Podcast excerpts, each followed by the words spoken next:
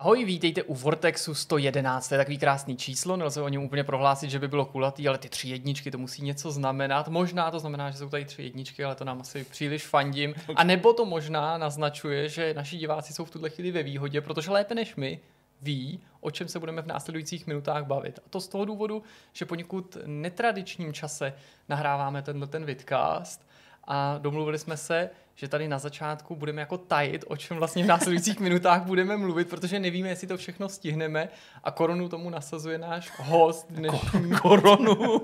Doslova, ano. Doslova. To v souvislosti s tím hostem by to mohl být tak jako nevhodný ten humor.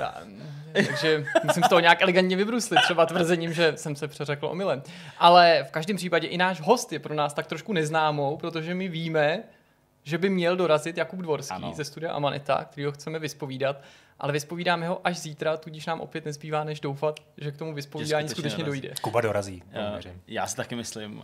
Je to takový jako zvláštní díl, natáčíme ho v netradičním čase proto, protože eh, Honza se chystá na dovolenou. Hmm.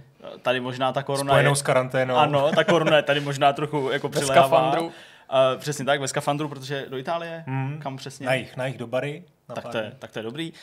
Já se chystám stále ještě na dovolenou v sobotu do, uh, Itálie. do Itálie, ale ne, ne, ne na jich, ale na sever ta, Itálie. Ta, ta, Itálie bude kompletně obsazená. Do Číny třeba, když do Tyrolska. Hele, já si počkám, až to sem přijde, než vy odjedete, tak to tady v Švýcarsko, Rakousku to tady jo. bude. Hele, dneska večer už ve zprávách to čekám. Je, je středa, kdyby náhodou si to vyplatilo, jo. nebo, mm. tato, nebo vyplnila tato ta Jasně.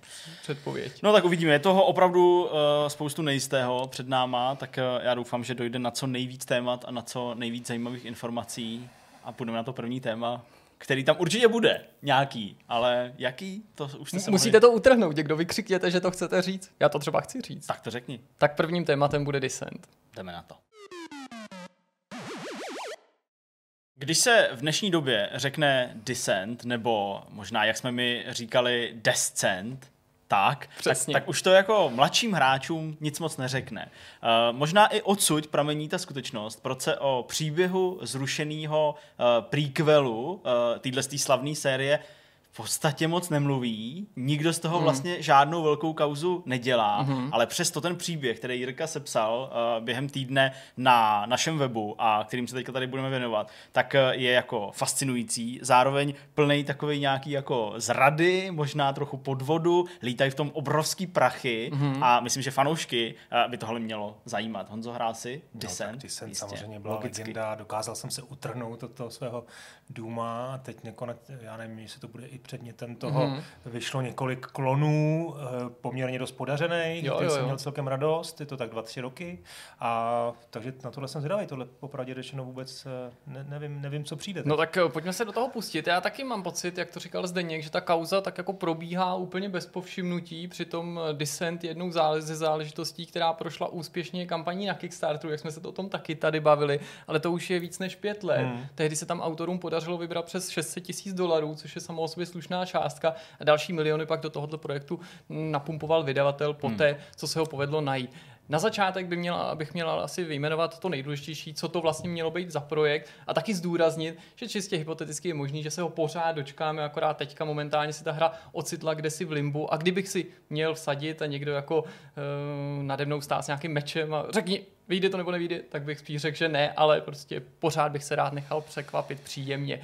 Měl to být další díl této populární série, která se zrodila v roce 1995, eh, ačkoliv to byla sci-fi záležitost, v ní jsme lítali takovou jako vesmírnou lodí v koridorech, tak eh, se ta hra ve své době přirovnávala k Doomovi, který už tady uh-huh, Honza uh-huh. zmiňoval, nikoli náhodou, protože prostě tehdy se to tak bralo střílečka jako střílečka a tohle byla jako hodně populární, hodně chytlavá střílečka, která navíc měla dobrou technologii, takže nebylo náhodou, že se pak rozrostla o další díly, regulérní pokračování, ale i ten spin-offovou sérii, ten uh, Free Space mhm. samozřejmě mm-hmm. a i jak tady Honza správně zmiňoval, Časem přišla spousta klonů, napodobitelů hmm. a alternativ, které přibývaly především v těch posledních letech, tak jak se nám toho uh, oficiálního pokračování nedostávalo. Ten uh, Descent, který mířil na trh, eh, se původně samozřejmě takhle nejmenoval, protože autoři neměli práva na tu značku, pak se jmenoval Descent Underground, ale to, co mu zůstávalo vlastní po celou dobu toho vývoje, těch uplynulých vlastně skoro 6 let, je, že tu hru měl pohánět Unreal Engine 4, že mě nabídnou poměrně jako bohatý single, velkou kampaň, minimálně 15 misí, i multiplayerový režimy, spoustu lodí na výběr, možnosti upravovat, prostě velkolepý plány ale jak už to tak bývá, tak prostě někde časem se něco zadrhlo a ze všech těch ambiciozních plánů hmm. to vypadá, že schází. A já jsem taky vlastně moc rád, Zdeňku, že si i začal to povídání tou připomínkou, tý jako neúplně korektní výslovnosti, protože no, jsem vlastně mám takovou jako obavu, že během toho povídání k ní tu a tam sklouznu, protože jsem prostě ten křupan z těch 80. let, co prostě se nikdy už nenaučí říkat Tomb Raider, aby, aniž by se tomu pousmál, prostě pro mě je to Tomb Raider a ano, musím se odkopat, ačkoliv tady se budu snažit říkat tomu Descent, tak jinak mezi Descent. přáteli samozřejmě vždycky Descent. Descent. Hmm. Měl Zapisuju úplně stejně. Taky, tam, taky Descent. Spousta těch her. Jako Říkal jsi Command and Conquer. Duke Nukem, a Command and Conquer to možná, a to nevím. Conquer, já jsem asi neříkal Conquer. ani tady já, já hlavně ale jako co teda nemůžu takhle zpětně, teda když jsem mm-hmm, taky malý jasně, intermezzo určitě. tady, tak uh, já nemůžu úplně vystát, byť už z toho taky dělám legrace, že to vlastně v zásadě používám taky. Uh, když teď moderní děti, teda moderní děti, jako aktuální děti, uh, nebo, nebo... Lidé, kteří jsou momentálně děti. Teď, ano, přesně, byl to trochu zamotal. Tak tyhle lidi, uh, tedy prostě nějaký teenageři, říkají kalovko. Jako Call of Duty říkají kalovko. A cotko ještě akceptuješ? Nebo tak? Cotko je v pohodě. To je, je v pohodě? To je ještě dobrý, ale kalovko, kalovko je hrozný. A pak, co úplně nedokážu vystát, je, že se jako uh, názvy her v nějakým prostě, v nějaký jako debatě, v nějaký diskuzi prostě mezi jako kamarádama, uh, se z nich stávají jako množní čísla. Jo, že to... Vždycky že, jako, že to, už si hrál ty nídy, Jasně. Nebo už si hrál Uh, ty Border, no, Borderlands jsou na množím čísle, ale teď Já jako, vím, co ale, myslíš, jo. jo. Ne, ne, že to nejsou jenom Gearsy, ale že zmnožíš i jako, prostě, to, jako co slovo, podstat, který původně není Jasně, podstatný jako... jméno v prvním hmm. pádě, no, tak, hmm. tak to jsou takový jako, jako úlety. No ale dobře, pojďme zpátky k Descentu. O, od, od výslovnosti k Descentu. Jenom bych vlastně v této souvislosti na konto toho příběhu jako připomněl něco, co mi už nezávisle na sobě řekla jako řada třeba českých vývojářů. A sice, že my často, co by hráči, jsme sklouzáváme k tomu, že jako neúspěch vnímáme špatnou hru, když se hra nepovede nebo hmm. nenaplní ty očekávání nebo nějaké naše vlastní ambice. Ve své podstatě vydání špatné hry, jak dokazuje tenhle ten příběh, je taky svým způsobem úspěchem, protože na konci je nějaký ten produkt, že ty skutečně neúspěšné projekty končí takhle, že nikdy nevyjdou, že se prostě v půlce ten projekt úplně rozsype, ať už důvodem jsou prostě nějaký osobní spory, finance. A když je tady řeč o těch sporech, tak musím samozřejmě připomenout, že tady se budeme bavit o soudní při, tady už padají nějaký žaloby,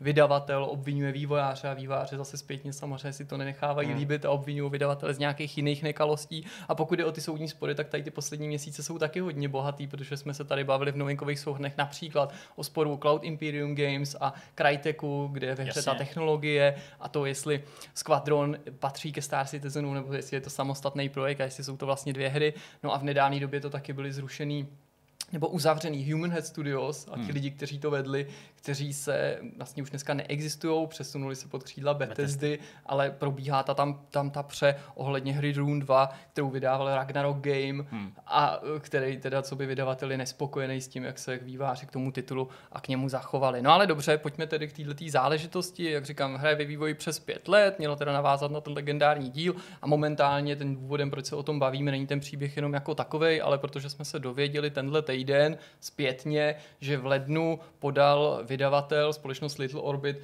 na ty vývojáře už žalobu a skutečně se domáhá jako uh, nějaký uh, očkodnění mm-hmm. a mhm. tak dále. To, co všechno, že ta žaloba akcentuje, to si povíme. Ten tým samotný, ty vývojáři, ty se sformovali už v roce 2014 a je vtipný, že jsou to odpadlíci jiného titulu, o kterém jsem tady před chvílí mluvil, a sice vývojáři bývalý hry Star Citizen, právě z Cloud mm. Imperium Games, který se odštěpili a rozhodli se, že udělají nějakého duchovního nástupce Dissentu. Tehdy té hře ještě říkali docela vtipně Ships that flight underground. Okay. Protože neměli proto žádný konečný jméno, tohle samozřejmě neměl Jasně. být jako ani definitivní titul, ale následně se jim docela jako šťastnou shodou okolností. Je, je to, já jenom chci, no, jako, jasně. že to je jako hrozně hezký, že se jim podařilo utrhnout, prostě ono se jako neví, ale o tom, že to je třeba dostat se z scientologický jako církve není vůbec jednoduchý. Jo, jakože... Takže to, že se dokázali utrhnout prostě od toho, od toho Robertce, jako fakt jako dobře, dobře pro ně. Teď ale možná si sebou vzali pár takových jako, jako divných schopností nebo zkušeností, které se promítají teda na obou stranách. To, to si zavřet možná do nějaké jako kauzy, kterou teďka vlastně asi bychom jo, možná komentovat, nebo jsme někde no, úplně ne, jinde. Nic, jenom jsem si chtěl ale jasně, oni se prostě každopádně odštěpili, ale jako je to takový jako vtipný, že jeden problematický projekt na sebe vlastně nabalil další problematický projekt, ale díky šťastný schodě okolností na začátku to všechno vypadalo prostě parádně. Se jim podařilo třeba právě spojit i s tě, tou společností Interplay, která nadále vlastní tu značku Descent.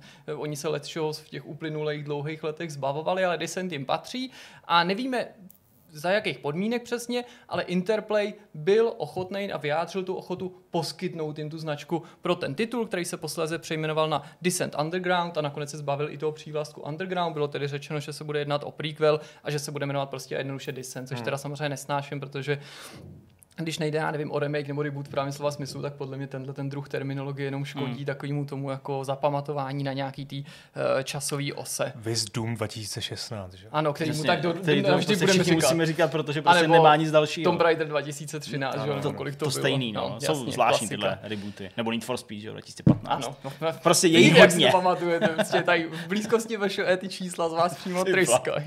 Já myslím, řekneš Needy 2015. no, OK, boomer. Needové.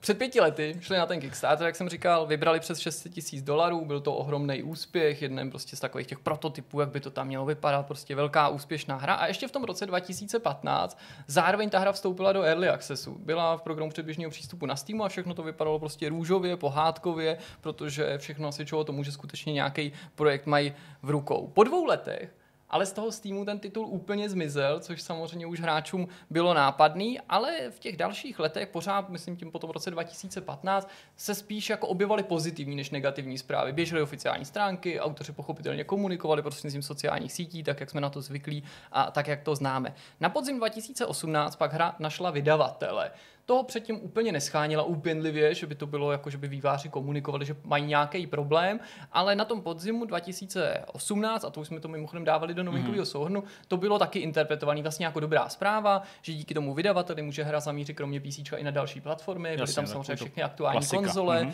dokonce i Switch a autoři v té souvislosti slíbili, že kampaň bude prostě ještě větší a po všech stránkách, že tu hru vylepší. Nemluvilo se o žádných problémech, naopak se naznačovalo, že ta hra jako není ještě tak úplně hotová, ale v zásadě, že už se to rýsuje, že je to potřeba tak jenom jako doplnit. A takovýhle dojem velmi pravděpodobně z toho měl i ten vydavatel, což bude z budoucích nebo z pohledu těch dalších událostí jako podstatný, že minimálně takhle výváři to komunikovali nejen nám, hráčům a potenciálním zákazníkům, ale i tomu samotnému vydavateli, když mu prezentovali, jak jsou daleko. No jo, tak to bylo na podzim 2018 a přesto všechno, co jsem řekl, tak loni v květnu se z ničeho nic jednak odmlčeli oficiální servery, na kterých do té doby běžela ta rozpracovaná verze pro ty hráče, kteří si ji předtím koupili, Jasně. protože ti oni samozřejmě nepřišli.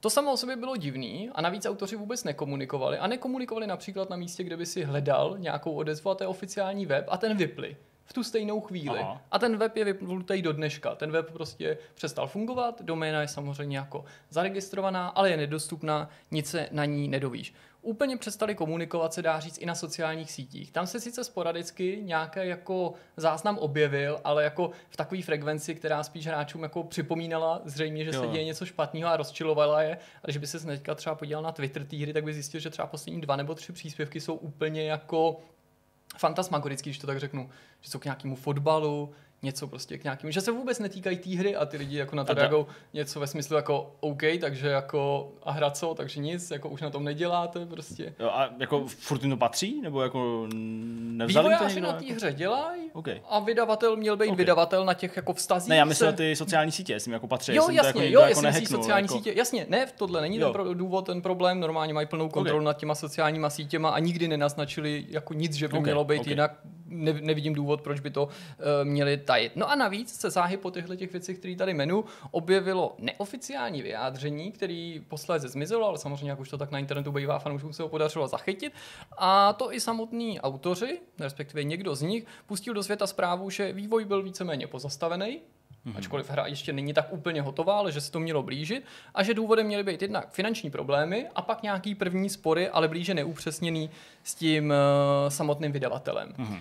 K těm podrobnostem se dostaneme, jak jsem říkal, teďka to nakopla ta nová várka informací, že teda v lednu podal uh, ten vydavatel, což je společnost Little Orbit, žalobu na to samotný studio a navíc na jeho zakladatele a šéfa a vedoucího toho projektu, což je Eric uh, Peterson, obvinila ten tým z porušení smlouvy, z podvodu i pomluvy a týká se to právě i toho, i toho jejich představitele, protože ten v těch uplynulých hmm. měsících začal na internetu vířit zase nějaký jako kontra zprávy, tak aby, já nevím, zbudil minimálně v hráčích přesvědčení. Já teďka nechci žádný z těch stran jako ukazovat, ty mají pravdu, ty mají pravdu, ale že se chtěli zbavit jako té viny a zase hodit hmm. tu vinu naopak na stranu vydavatele. Možná trochu předbíhám, asi to máš, ale hmm. uh, můžeš nám teda říct, jako o jaký prachy se jedná, nebo, hmm. nebo hmm. proč jim třeba došli, nebo jako Jasně. s čím operovali? Jednak společnost Little Orbit tvrdí, že teď už sice ne, teď už ne ty poslední měsíce, ale že do poslední chvíle i v momentě, kdy vlastně výváři už nekomunikovali s fanouškama, vy byli vyplý ty věci, o kterých jsem tady mluvil, tak pořád na tu hru posílali další a další peníze. No, v tom eh, v té žalobě, v těch dokumentech odeslaných soudu se píše, že zatím se jim nepodařilo přesně spočítat tu vzniklou škodu, ale předběžně ji odhadují na minimálně 2 miliony dolarů, který prostě do toho projektu napumpovali. A co jim vadí a co tvrdí je, že kromě těch věcí, co jsem tady říkal, prostě podvod, pomluva, že jim vývojáři, a to už jsem naznačoval předtím, měli lhát o stavu té eh, licence, té značky Descent a že oni vývojáři údajně přišli už před nějakou dobou a zatajili to před tím vydavatelem a dokonce některé náznaky nasvědčují tomu, ale není to takhle explicitně řečený, že do, možná už ve chvíli, kdy vývojáři podepisovali s vydavatelem tu smlouvu, tak už jim Interplay minimálně naznačil, že jim tu značku odebere. Jak říkám, my neznáme ten, ten vztah mezi vývojářem a majitelem té značky, společností Interplay, za jakých okolností jim tu značku Jasně. svěřil, ale rozhodně jim ji nedal, ani neprodal, oni ji nevlastnili v pravém slova smyslu. A teďka společnost Little Orbit prostě naznačuje, že byla vlákaná do tohohle toho kontraktu a autoři neměli tu kontrolu nad tou značkou minimálně do té míry, jak to komunikovali. Okay. Já jsem měl pocit, že Honza k tomu něco chce říct. No, tak jenom přemýšlím, eh, co to je za vydavatele, který si takovou věc neuvěří. Jo? Že mi to přijde... Eh, je, jako ano, ne, to je, ne, to je sporný, že to stalo, no. ale přijde mi to zvláštní. Co... Ale hlavně, co ty výváři. No, teda, co to je za vydavatele vlastně? Možná... Je to společnost Little Orbit. Ano, Little a, Orbit. a má něco za sebou, nebo... Jsou, nebo... jsou to samozřejmě menší věci a i oni mají máslo na hlavě, ostatně dostaneme se k tomu a rozhodně bych znova chtěl akcentovat, že i když to teďka podáváme jako, než přišly nějaký fakta a teď tady podáváme tu jako eh, tezi, tak jak to nebo ty, ty, ty věci, tak jak je prezentuje ten vydavatel, že je tu ta protistrana hmm. a dostaneme se i k tomu, co zase tvrdí ty vývojáři a my samozřejmě nejsme v pozici, aby jsme mohli říct, je to tak nebo tak, nebo ten má pravdu. Jenom k té značce ještě doplním, že pochopitelně Little Orbit teda říká, jako jestli to ale není Descent, nebo nebude ta hra Descent, tak to devalvuje jako hodnotu celého toho projektu, i kdyby to byla dobrá hra, protože rázem se tady bavíme no, o nějaký vlastně hře, která třeba nebude na sobě mít nalepená tu slavnou značku. Titul jako takový byl opakovaně odkládaný, to hmm. každopádně ví i veřejnost, potom se mluvilo jako znovu a znovu.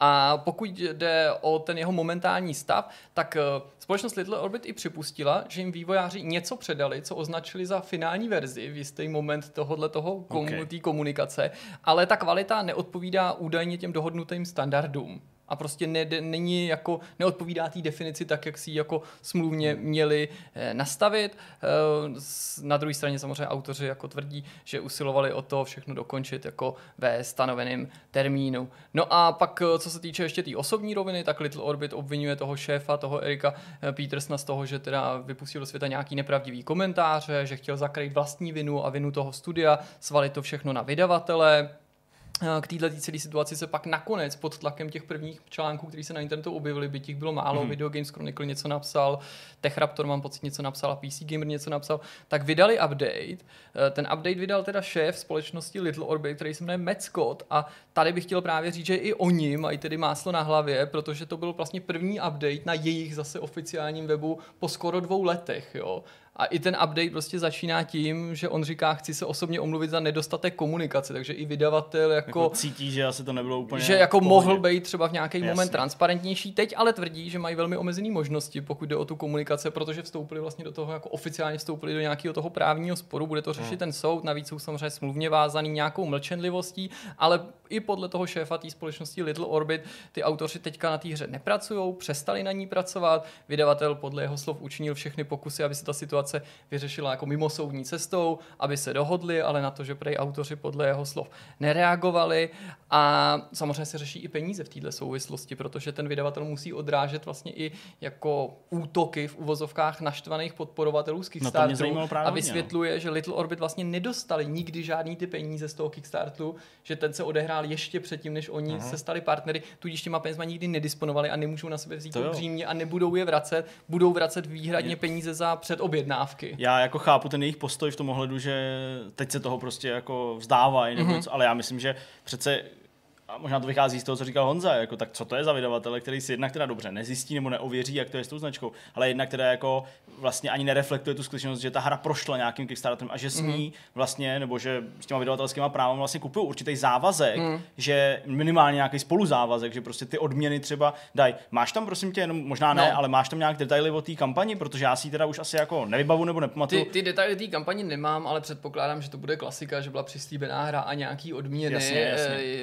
Chápu obě ty stanoviska i jako postoj toho vydavatele, i to, co říkáš ty, nebo postoj hráčů, kteří jako cítí, že to je prostě zainteresovaná strana. Chápu, že Little Orbit se to nechce jako platit vlastní kapsy, zvlášť když vy, vyklopili no, to, to, podle svých slov přes, jasně, no. přes 2 hmm. miliony, ale celý to podle mě, nebo ten pes je zakopaný v tom, že vlastně my se při tomto uvažování musíme už aspoň minimálně vnitřně v hlavě rozhodnout, komu vlastně teďka věříš, protože je ta hra hotová a Little Orbit ji nechtějí vydat, jak tvrdí vývář, jak tomu se dobrá. ještě dostaneme. A nebo ta hra není hotová, není do, dokončená a Little Orbit jsou obětí prostě neschopných vývojářů, kteří prostě se snaží jako jenom z toho jako utíct tohohle problému a svalit vinu na někoho jiného. Poslední citát, který stojí za přečtení od toho Metascota z Little Orbit, je takový závěr toho jeho příspěvku na tom oficiálním webu, kde píše, jsme v tom všichni společně, je to vzkaz fanouškům, taková hmm. výzva, milujeme tuhle hru a Little Orbit eh, v ní utratili značné množství peněz, času i úsilí ve snaze pomoci vývojářům hru dokončit. Naším záměrem nadále je hru vydat jak to jen bude možný. Takže jako úplně se toho projektu nevzdávají, hmm. ale teď si myslím, že nadešla ta řada teda jako prezentovat tu druhou verzi. Hmm, protože, jak se tak říká, každý příběh má nějaký dvě verze, i když ve skutečnosti by to měl být jeden příběh. No a autoři to uh, samozřejmě prezentují úplně jinak.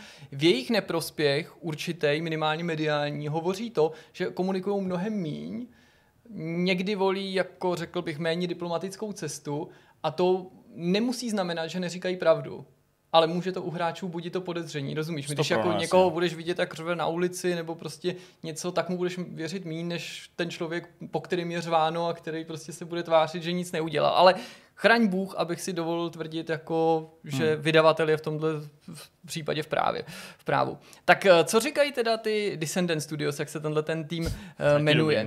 Tak uh, vtipný je, že třeba už v červenci 2019, hmm. to znamená jako loni, ale vlastně krátce po uzavření toho jako té dohody s tím vydavatelem, ale připomínám, až po květnu, kdy došlo k vypnutí těch serverů a oficiálního webu, z ničeho nic se na jejich sociálních sítích, a to byl poslední vlastně relevantní příspěvek, objevila zpráva, že PC verze je skoro hotová a potřebují jenom 2 až 4 týdny na vyladění a další 4 týdny na testování.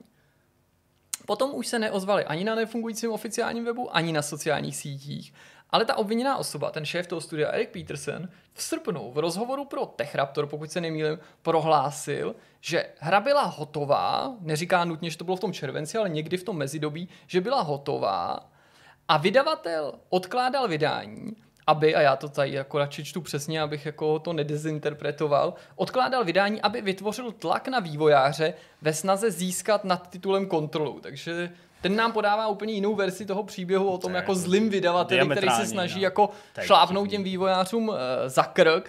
Uh, tvrdí, že ta hra skutečně byla dokončena a že vydavatel z jakýsi svý zvůle ji nechce vydat. Jenom připomínám, že Little Orbit říkají, ano, něco nám odevzdali, ale to absolutně neodpovídalo hmm. jakýmu si finálnímu buildu, tak jak jsme si ho nastavili, nebo tím standardům, který jsou jako uh, zvykem.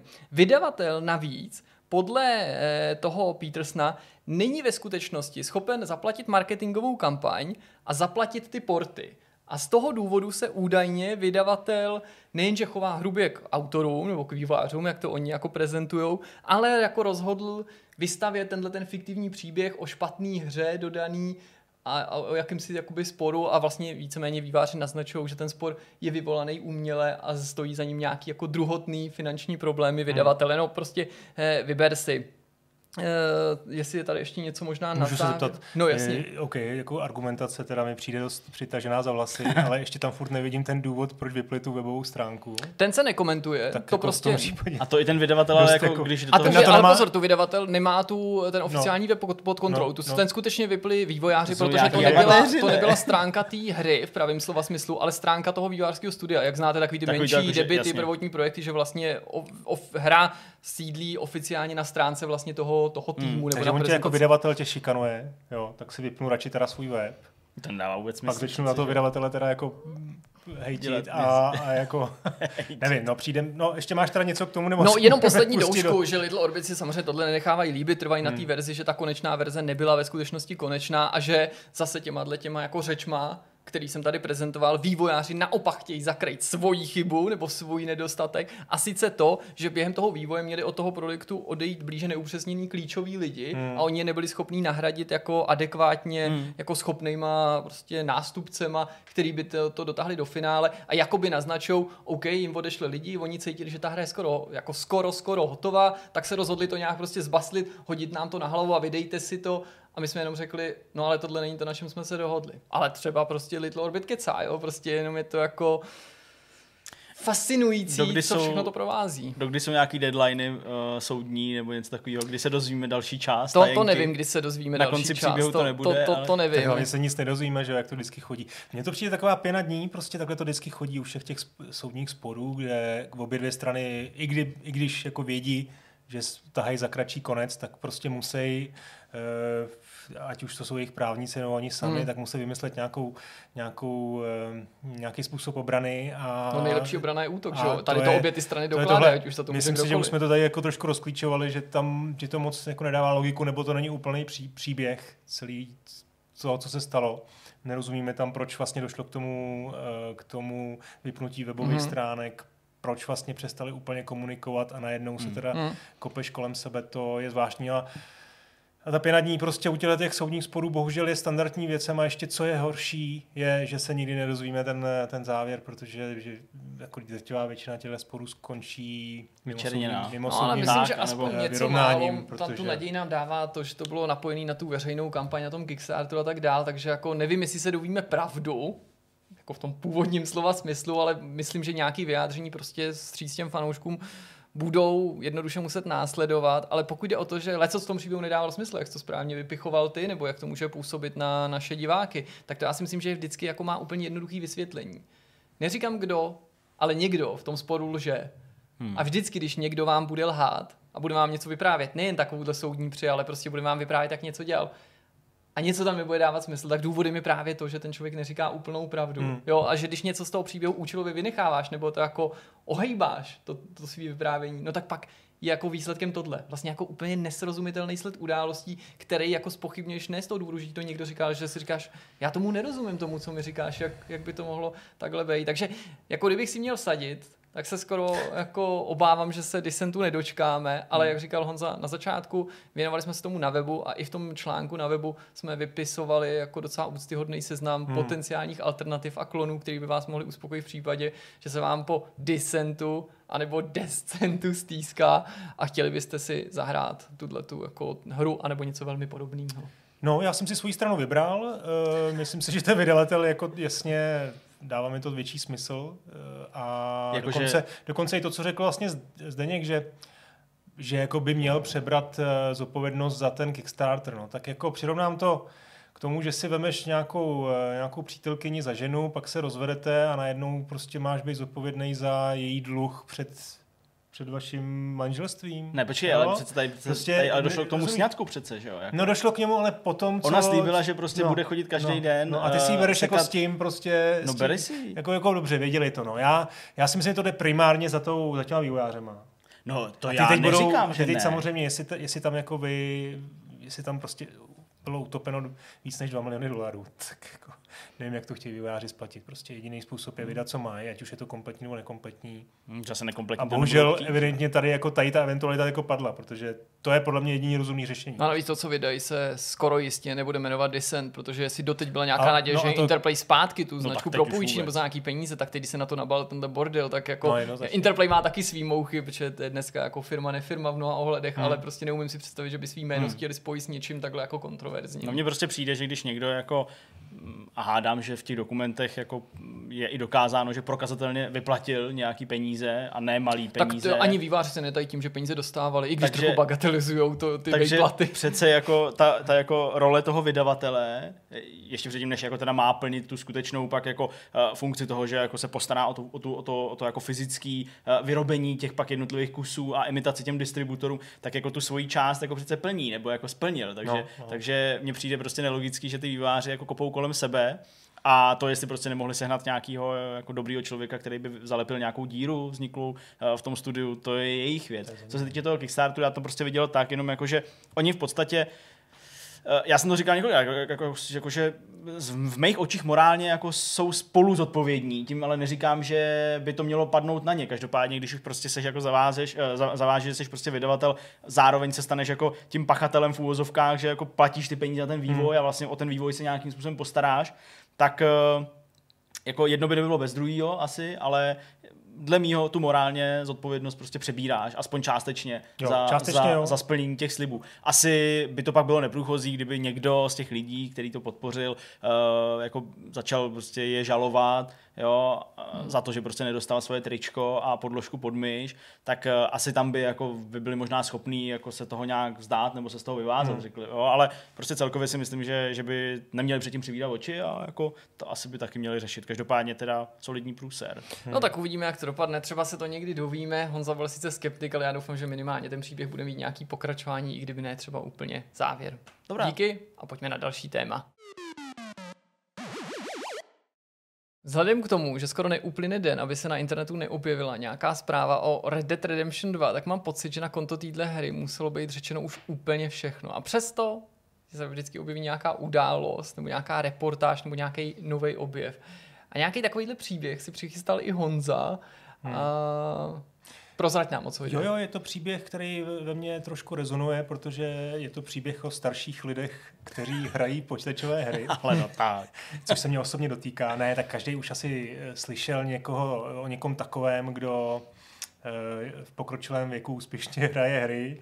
Eh, já jsem se tady vytáhl zase z Guinnessovky 90-letou Hamako Mori, nejstarší videoherní youtuberka, Eh, která v japonštině eh, na, na kanále, který nazván Gamer Grandma, hraje nikoli nějaký japonský věci nebo nějaký prostě e, mahjongy a podobně, ale jako Days Gone, GTAčko, Call of Duty a fakt jako docela škoda, že to tam jako je všechno v japonštině, protože to bych si pustil hrozně rád, je taková pomalá, ale poměrně dost e, jako akční a Call of Duty prostě tam streamovala téměř celý. Tak si pust takovou tu zase, to myslím, Skyrim babičku. američká babička, no, no, která no, hraje jo, ten uh, Skyrim nebo něco. Mm-hmm. Tak to, to je vlastně z podobného A ona je docela dobrá teda, jako pak už, no to je jedno, povídám. No a teď udělám odbočku, uh, něco podobného se událo právě v kontextu z Red Dead Redemption a ten příběh eh, začíná u Benjamina Byrona Davise, což je uh, pán, který namluvil postavu Dače van der Lindeho, uh, šéfa toho, toho gengu, uh,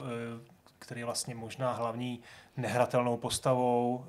Hmm. V tom gengu je členem i Arthur Morgan, takže je vlastně nedílnou součástí většiny, no ne většiny, velké části té hry. No a ten Davis má maminku, která se jmenuje Jessica Hoffman Davisová. Je to pedagožka, dramatička, autorka čtyř knih o roli umění ve vzdělávání, takže, hmm. takže asi vzdělaná žena. Hráčka, a typická. nutnost zdůraznit, že je 75 let. Hmm. Okay.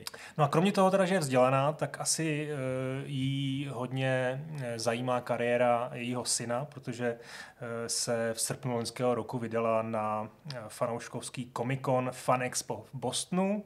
A tam jí prostě úplně fascinovala ta kultura, ta popkultura, prostě ta kultura hráčů, kteří uh, vlastně stály fronty na autogram, kteří vlastně v nějaký panelový diskuzi, kde byl, kde byl vlastně Davis i představitel Artuna Morgana, tak se jich ptali na úplně jako detailní otázky a bylo vidět, že, že prostě tam je takový až intimní propojení uh, těch hráčů s postavou, uh, v postavou v té hře. No a um, paní Davisová zjistila, že vlastně jediný způsob, jak, jak zažít ten opěvovaný výkon svého syna, je si tu hru zahrát. No, jasně. No, koupila si konzoli, koupila si PlayStation 4, koupila si hru a pár dní sbírala odvahu. Já možná teď jenom přeskočím, vlastně to je mm. příběh, který vyprávím uh, z eseje, který od celé té své zkušenosti vlastně napsala a její syn ho ho hrdě vylepil na, na Redditu, takže někam pod, do komentáře my nebo někdo z vás uh, napíše, někde napíše vlastně ten, odkaz, uh, zmíní ten odkaz, takže si to určitě přečtěte. Uh, takže koupila si tu konzoli s hrou a sbírala odvahu chvilku, protože v 75 letech ona neměla vlastně s hrami žádné zkušenosti. Hmm. A děsila jí složitost toho loreče, popisuje tam, jak vlastně nevěděla, jestli, zma, jestli dokáže ovládat tu hru těmi tlačítky, že, kterých tam je docela jako hodně pro 75 letého hráče. Eh, koupila si guidebook, mm-hmm. uh, oficiální, který měl 385 stran, všechno bylo miniaturním písmem, takže Ten tam zase, celý přečetla, zase komicky popisuje, jak, no, jak hrála no. prostě lupou. To jsou všechno věci, které nezažíváme, že? ale no, jsou jasně. vlastně jako no. očividný. Trénovala a uh, prostě hrála, opravdu zmiňuje tam, že hrála jednu až tři hodiny denně, občas i mnohem víc. to je vtipný, jasně. Uh, a postupně prostě se jí to ovládání dostalo, dostalo pod kůži a začala si hraní uh, velmi užívat. A vlastně tam potom hezky popisuje, jak byla ponořená do toho příběhu a až do té míry, že neslyšela uh, volání k večeři, takže tam vtipně poznamenáno, už chápu toho svého vnoučka, který, no. který ignoruje moje žádosti, nebo tam zazvonil nějaký, já nevím, opravář a tak rychle odběhla prostě. Já teď nemůžu nic řešit, protože tady dohrávám Přesně, hru. Víš, tam animace, a to je nezapauzovatelná, to bych si ji přeskočil. Mami, nemůžu uh, prostě. no, takže já nevím, jestli nechci už moc nějak popisovat uh, konkrétní jako obsah té eseje vlastně, ona, může, ona ani není vlastně, ta esej není nějak objevná, popravdě řečeno, jo? i když je, je to hrozně hezky napsaný, že vlastně ona je opravdu eh, z té komunity vzdělávací, to znamená, píše to tak jako ušlechtilé. Ušlechtilé, no, má to... Hezky. Ale je zároveň vtipná, je to osobní spověď prostě někoho, kdo, kdo je sice starší, ale, ale zachoval si otevřenou mysl a, a, a mě, to, mě to hrozně jako vlastně zaujalo. No. Eh, Psala tam třeba nějaký, uh, nějaký jako další problémy, který prostě měla? Jako samozřejmě na začátku to ovládání, to ne, asi je největší. Ne, ne, ona už tam vlastně potom popisovala to pozitivum uh, v tom, jak vlastně se osobnila s, těma, s tou svojí postavou mm-hmm. toho Artura Morgana, jak vlastně ten příběh jí jako vtáhnul. A to je zajímavé, že vlastně uh, ten ten její pohled starý nehráčky, 75, letý ženy, která vlastně udělala první zkušenost s hrama, se jako téměř shoduje s mým pocitem s tou hrou. Jo. Teď ve smyslu Aha, toho... Že to působí jak, tak jako... To, to, to, to působení, že je takový univerzální. Přesně, že, přesně. No. No. Že, jo, že že i ona dokázala ocenit jako tu hru přes všechno střílení. Ona tam říká prostě, když se učila, tak padala z koně a podobně, že jo. Eh, a to střílení asi určitě nešlo. Tak tohle je fáze, kterou samozřejmě my jako už neprocházíme, ale, ale je jako pochopitelná pro ní. Úžasný, že, že to překonala věnovala tomu, tomu ty hodiny a byla z té hry hmm. nadšená. Takže... To je zajímavé, když jí samozřejmě logicky musí chybět to srovnání, že jo? protože my ano. při hodnocení her, nemyslím tím recenzování, ale jako hráči obecně uh, vycházíme vždycky ze zkušenosti, že jo? vychází hmm. z toho, co si měl, hrál předtím a jak to vypadalo a nějak si to v hlavě jako sumíruješ, ale zřejmě existují nějaký, jako hmm. nechci říkat objektivní veličiny, ale nějaký hmm. Momenty v té hře, které jsou jako přenositelné bez ohledu na ten zážitek. Já no. myslím, že u toho Red Deadu je to asi podle mě dost daný tou jako filmovostí, že, že to je prostě něco, co je strašně uh, srozumitelný i pro lidi, kteří vůbec nehrajou, takže jasně to střílení může být něco, nebo jo, co říkáš, že to je nějaký divný, ale pak v momentě, kdy tam jdou ty scény, které jsou jako hmm. fakt mistrně udělaný, tak jako tě to musí vtáhnout bez ohledu na cokoliv. A pokud máš aspoň trochu rád western nebo jako uh, příběh, tak, uh, tak je to vlastně univerzální. A to, je, to je ale, asi dobrý. Ale přesně to srovnání, jak ty říkáš, to těm lidem chybí. No, no jasně, tak ona určitě westerny zná, že ho zná filmy, ale jako ne, nezná ten aspekt toho, že to vlastně sám, že sám jako ovládá Jasně, tu no. postavu. Takže já tady mám teda v této souvislosti mm-hmm. zrovna jeden citát, uh, jsem se to teda pokusil nějak přeložit, no, tak doufám, že mě to zvládneš. Takže Pojď. Arthur Morgan a já s, uh, jsme spojení tímto ovladečem. Rozhodujeme se, kam se přesune, co si oblékne, zda si oholí vousy, jestli dá peníze do společné pokladny gengu, jestli půjde do slánu a zahraje si pokr, nebo se podívá na policejní stanici a zaplatí uh, odměnu na svou hlavu kvůli té či oné vražené chybě. S ohledem na to, že jste hlavní postavou ve hře, je to skutečně intimní vztah. To je zajímavé. Jo, takže ona tam Jo, že to vidí až takhle silně. Jako. Ona to nevnímá jako filmový zážitek. Mm-hmm. Ono jí fascinuje nejvíc to, že je jako jeho součástí a sama Jasně. si volí osud byť hmm. je to tam nějakým způsobem jo, připraveno. tak ona popisuje něco, co je pro nás úplně samozřejmě, tak. ale vnáší do toho zcela jako neobvyklou perspektivu tím, že pro ní prostě jako souznění s avatarem nebo možnost ovládat nějakýho hrdinu možná byla předtím představitelná, ale nepovažuje hmm. to jako za samozřejmý, tak jako my. No. Hmm. Hmm. no a druhá věc, která je samozřejmě pro mě ohromně fascinující, je, je to, že vlastně celý tohle způsobila nějaká láska k tomu synovi, pochopitelná a, a vlastně touha uh, sdílet jeho kariéru, uh, vnímat, uh, co vlastně ten její syn, herec, eh, vlastně dělal pět let, ona tam zmiňuje, to je taky zajímavá taková perlička, že on jezdil po, eh, po západním pobřeží, východním pobřeží, prostě mezi LA a New Yorkem pendloval a učil se 2000 stran eh, toho složitého scénáře a pět let, jako ona popisuje, tu práci dělal. Hmm. Jo. To je hodně, no. To je hodně. Navíc pak ve výsledku teda, to je samozřejmě něco, co se nemusí jako střetnout univerzálně s nějakým názorem, pohledem, ale pro mě třeba ta postava toho Dače Fander, a já říkám Lindena, ale on to jako Lindeho asi teda, tak eh, prostě postava toho Dače je pro mě skoro jedna z těch jako nejméně stravitelných hmm. v té hře a vlastně se mi jako nejméně líbí. To jo. není samozřejmě chyba jo. toho herce, jo. jo, nebo vlastně to není ani jako ničí chyba, jo, to je prostě takhle napsaný, ale vlastně já jsem měl obrovský problém s tím, jako jako neustále v tom příběhu tlačí na to, aby to bylo ještě jako bláznivější, ještě celý hmm. šílenější a ještě jako teď to nevyšlo, tak teď to prostě zkusíme zdvojnásobit a uděláme to znova. Takže uh, možná o to i fascinující, nebo o to víc fascinující je, že prostě se do toho takhle ponořila a že se jí to vlastně líbilo, ale na druhou stranu je to syn, takže jako se Jo, tak ona, ona i tam popisuje, že vlastně bylo úžasný pro ní slyšet ten jeho má tam Wonderful Voice, prostě tam jo, Wonderful Voice. Prostě, Dokonce. No, tak máš tomu asi ten vztah trošku jiný, když, když neposloucháš cizího. Hmm, to asi bych taky chtěl hrát hru, kde prostě nějakýho padoucha dabuje moje máma, že jo. Jasný, že bych si to pak víc užil. to, prostě. to je pravda. No, tak ale samozřejmě v kontextu toho mě, mě napadlo se vás zeptat, eh, jak vlastně naše rodiny no. Eh, se nahlíží na naše, na naše zaměstnání. Ono teda samozřejmě historicky je to zajímavé i z toho pohledu, že jsme si tu kariéru někdy zvolili. No jasně. Ta kariéra asi v tu chvíli vypadala pro rodiče jako dost eh, No, jako... no, tak možná bude zajímavý ten jako příběh jako nějak aspoň v krátkosti jako, jako dát, no. Já, no. já to klidně můžu začít, protože já jsem, já jsem uh, začal jako o hrách psát, když jsem byl někde prostě v devíce nebo v prváku na střední, jo. A do té doby jsem samozřejmě strašně hrál, nebo prostě na čem šlo, tak na tom hmm. jsem hrál, to jsem mnohokrát říkal, prostě a Sega, PC a tak. Takže jako třeba moje máma se k tomu stavila, jako řekl bych, taková jako typická máma, jo, že prostě jako to nesedí u toho tak dlouho, jo, pojď už na to jídlo, jo, a tak, a, a, a tak dále. Ale táta s tím byl hrozně fascinovaný, jako od začátku. A když jsem o tom začal psát, tak ho to hrozně zajímalo, jakože, jako, jako co píšu. A, a vlastně on mě nepřetržitě jako sleduje, on kouká na vidcasty, čau táto, jo, kouká prostě na novinkový souhrny, kouká na články jo, a, a hmm. tak dál. Ne, že by to třeba si hraje hry nebo vůbec? Jako, hraje, nebo... Uh, hraje a on právě v té době, kdy jako já jsem se o hry, nikoliv o to psaní, začal zajímat, tedy několik let předtím, než jsem o tom jako začal něco psát nebo pokoušet se psát, tak právě jako to se mnou prožíval na té úrovni, jako že jsme spolu i hráli, jo, hmm. třeba na té konzoli, nebo že jsme spolu vybírali ten herní počítač, jo, že prostě a byli hmm. jsme jako oba tak jako, jako jsou náležitě hrdí na to, že prostě se nám podařilo vybrat fakt dobrý počítač, jo, ten Celeron, no to je prostě jako, jako dělo, jo, a táta to prostě hodně zkoumal. A v té době začal i hrát, jo, prostě Spellcross a, a zkoušel i střílečky, ale RPGčka a tak dále, jo, a vlastně doteď mu to zůstává docela, že jako ještě furt hraje, mu 55, 650, 750 už letos vlastně, tak, eh, tak jako by pořád hraje a ten to jako bral vždycky, vždycky jako, jako hezky, že prostě o tom píšu a sleduje to máma. U ní nastal právě jako ten přerod, jakože v momentě, kdy se třeba moje první články objevily já nevím, v levelu nebo něco,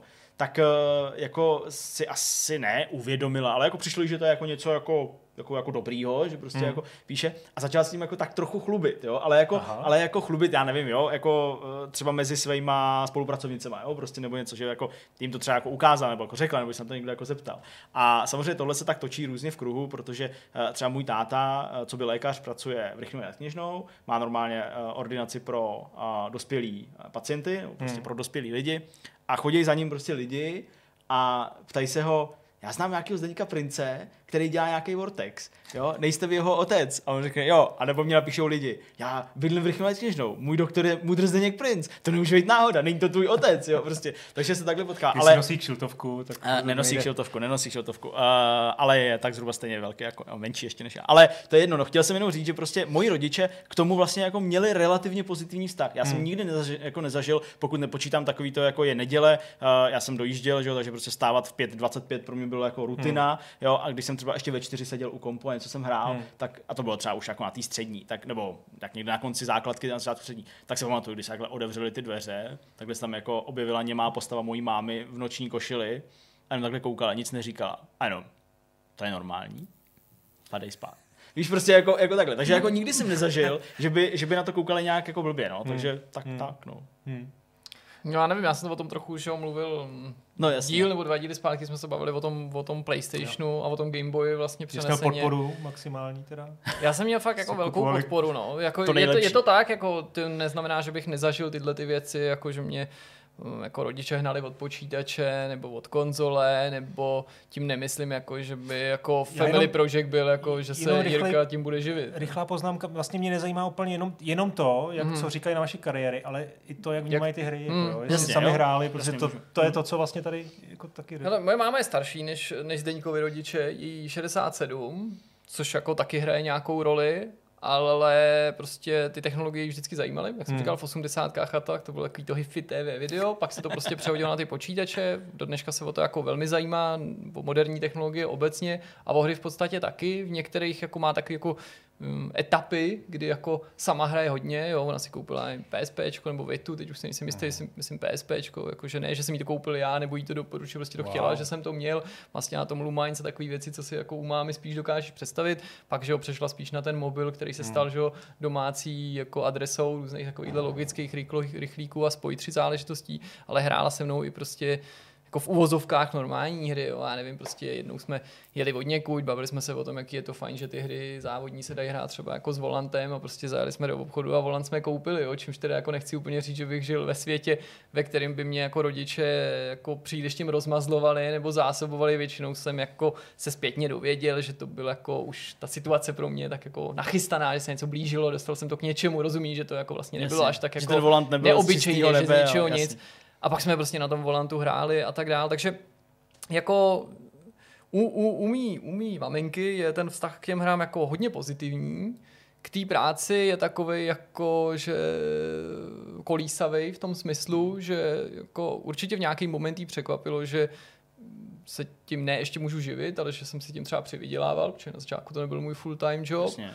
Pak viděla, že mi to jako minimálně mohlo pomoct, když neotevřít cestu, tak jako vštípit si nějaký základy v době, kdy většina mých prostě vrstevníků jako nejevila o práci, v pravém slova smyslu žádný zájem a tudíž mi to otevřelo cestu do normálních médií, takže jako cítila, že je tam nějaká spojitost mezi tím, že jsem roky psal když to tak řeknu v uvozovkách o těch blbostech a teďka můžu být prostě v Mafře nebo někde.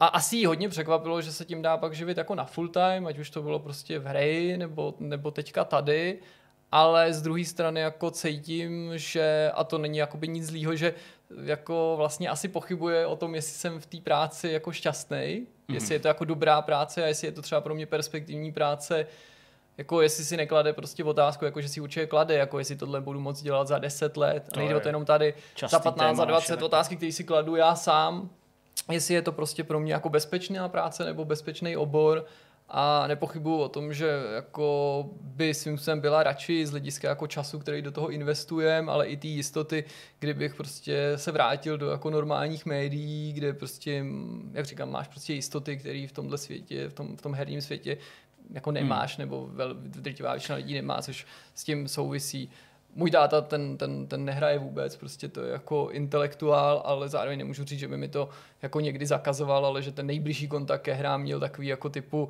já nevím, naklížil a pro někoho nový časopis viděl, že já listuju nějakým třeba edgem nebo něčím, jako, co ho zaujalo na pohled, a řekl, pojď mi to, ukaž mi to, jako, co to je, nebo to jako... Takže hledal inspiraci mezi hrami. Aby z toho okoukal nějakou inspiraci a pamatuju si třeba jako jenom takový jako bombonek na závěr, že já jsem, to je teďka taky takový aktuální, jak se mluví o cenách nových konzolí, si se spolužákem, vypadá jsem to tady x ale on za to asi nezná tu historku, se spolužákem jsem si koupil na půl jeden z prvních PlayStationů 2 v České republice, Aha. od konzoli, která stála přes 20 tisíc, takže na půl jak jiná, každý pátek jsme si ji měnili a to prostě na koři. A prostě, když jsem, když přišel ten týden na mě, tak jsem zrovna byl u táty, protože naši jsou rozvedený, jo, to jsem byl už na střední samozřejmě a tak, ale jako jsem bral na víkendy. A jednou jsem se jako takhle zbudil, jako o tom víkendu dřív, a on ještě spal a pak přišel a říká jako, co to děláš? A já jsem měl na ten, na ten PlayStation jako jedinou hru, jsme si koupili, mohli dovolit. Tekken Tag Tournament, ani jsme neměli paměťovku, na to jsme neměli prachy, jak jsme to hráli od, od, začátku. A, říká, a co, co, co, co, to děláš? Říká, no prostě to je hra, to jsem si koupil jako, jako PlayStation. Kolik to stálo? 22 tisíc. Ještě 2,5 tisíce ta hra. Ty jsi debil. tak to je skvělý. No, já ale, myslím, že, že, že, že, že, že si k tobě předne a bude hrát. Že si dělá kafe, se prosím, dopověz nám ten příběh. Ne, hele, pointa jediná dobrá je, že pak jsem toho jako utahal na to, že to má DVD přehrávač, který Jasně. jsme tehdy nikdo neměli, to byl první příběh přehrávač doma. A on shodou okolností se mi chystal k narozeninám, když se nějak blížili koupit jako gladiátora na DVDčku, a, takže jsme aspoň jako na tom pak sledovali toho gladiátora. Ježiš, ale to, že si to by nepřised, tak to by mě no, úplně rozmetalo. Ta, sorry, tuhle pointu nemám, jako, no, to jsem ani nečekal, jako tohle prostě to Ježiš, to je jak z jako že když otevírá tu krabici s těma botama a ten donutil tam prostě. Ale já, já, jako, táta je samozřejmě jako táta, že jo, je super, ale můj táta jako nevyjadřuje jakýkoliv mý práci nějaký jako nadšení, nebo že mě chválil, nebo prostě hmm. jako dobře synu, nebo že jako nejvíce v něm zbudil něco jako, jako, jako, jako náznak hrdosti, když jsem jednou úplně prvotřídně v nějakém komentáři, jako v, v deníku, eh, v metru poblil uh, segwaye tehdy, že jo, který mi leželi v žaludku a ještě jsem nakydal na někoho, tak to bylo takový jako, že když jsem pak se s ním viděl, říkám, no to, to napsal tak, jak bych to napsal. A to bylo jako nejvíc, to byla taková jako romantická chvilka prostě. To je stejný, jako když já jsem měl prostě svoji imatrikulaci na výšku, že jo, tady prostě na Metropolitní univerzitu soukromou a, a prostě jako máma na mě jako plakala, že jo, prostě a jako hmm. já takový, jako tak ty půjdu na výšku a prostě takový to. Karlovka to není. a šli jsme, a šli jsme na jídlo, jo, takže prostě tak. No ale Honzo, mě spíš zajímá, mě spíš zajímá, jak to teda směl ty, protože samozřejmě teda není jako tajemstvím, uh, že Honza je o několik let ještě starší než my. Uh, no jak, jste, jak starý máš rodiče? No, jasně, tak je, teď už je 70 čerstvě. Tak to asi není takový rozdíl proti mým mámě, jsou tři roky. Že? Uh, ale teda jako tak téměř Zdeňkovi teda asi určitě jako závidím, protože jejich vztah k hrám je jako neexistující prakticky. Jo. Takže samozřejmě tu kariéru vnímají jako asi pozitivně, vědí, že jako synáček dělá, co ho baví a, a vydělá si tím něco, eh, tak, eh, tak to jako jsou rádi, ale vlastně oni to moc neregistrují. Oni to registrují tehdy, když se objeví někde v televizi, třeba nějaký rozhovor někde na ČTčku nebo, typicky, nebo někde, tak hned volají prostě příbuzný, já jsem viděla Honzíka v televizi. Tak jsou jako trošku asi pišný, ale jinak mě, mě jako prakticky nějak o tom vůbec neko ne, nekomunikujeme. No. Zajímavější je příběh uh, mýho dědečka, který je ročník 1914, nebo byl, mám, uh, dědeček zemřel před už 15 lety, a, ale zase byl to byl to asi podobný typ člověka jako, jako ta maminka. Byl, měl otevřenou hlavu a teď si představte, někdy v 85. roce už mu bylo vlastně 70, 75, tak nějak a, nebo prostě na konci 80. Mm. let. A my jsme dostali počítač 8-bitový a on to vnímal úplně, byl jako fascinován tím, jo. Hmm. A tak samozřejmě já jsem mu to neustále seděl, chodil tam kolem mě, prostě ne, ne, nedokázal jako pochopit tu zábavu, která se tam odehrála. Hmm. Dokázal pochopit stavebnici Merkuru, eh, prostě vystřelování fábíčku, ale prostě tohle jako ho, a ho to evidentně jako fascinovalo, a v dobrém slova smyslu. A dostal jsem ho k tomu přes šachy, on byl velký šachista, on si no, vždycky vystřeloval ty ty, ty co bylo v novinách. Ty rozehrané prostě, hry. Ty rozehrané hry. A, Jasně, na pokračovačky. A nebyl jako kdo ví jak dobrý, ale prostě hrozně ho to bavilo. Hráli jsme spolu, nikdy jsem ho neporazil. No a pak jednou jsem teda nastartoval ten Colossus 5, co to jmenovalo, jak nějaký ty šachy. A tam jsem si teda zahrál proti němu s tím šachovým pro- programem a strašně jsem ho jako vydrtil. Prostě dal jsem tam tu nejvyšší obtížnost a bylo to jako rychlý. Tak eh, v tu chvíli jako uh, ho jako, až to bylo 20 let předtím, než, než nějaký Deep Blue porazil, porazil Kasparova, jo, takže prostě nechápal, porazil jak, může, jak ho může porazit počítač prostě, no, tak, a pak si teda zkoušel hrát třeba svoje nějaký partie, Potom přišla doba, kdy se mu, se mu snažil vysvětlit uh, jako internet, nebo vůbec to byla ještě doba, kdy jsem měl modem a jenom jsem mu vysvětloval, že jsem zavolal nějakému kamarádovi na druhém konci Prahy a tam jsme spolu jako četovali, uh, diskutovali jsme prostě se světem v nějakým diskuzním, no, úplně, jestli to pamatujete, takový to FIDO a podobně, uh, tak jako vůbec nechápal samozřejmě. A internet, ten koncept internetu je jako bylo nemožný jo, jim, jim vysvětlit. No. Takže, ale jako přitom on eh, neustále se ptal, co Honzíku, co děláš prostě. Jo, mm. Přines mi ten časopis, tak já jsem se skoro, to jsem dělal, přinesl jsem ten časopis, ono viděl, přečetl asi úvodník, Jasně. A já vlastně... Tam viděl fotku tvojí, takže... No, a Doufám, po... že to byl ten GameStar s tím, s tou recenze... recenzí na Need for Speed, to je moje oblíbená.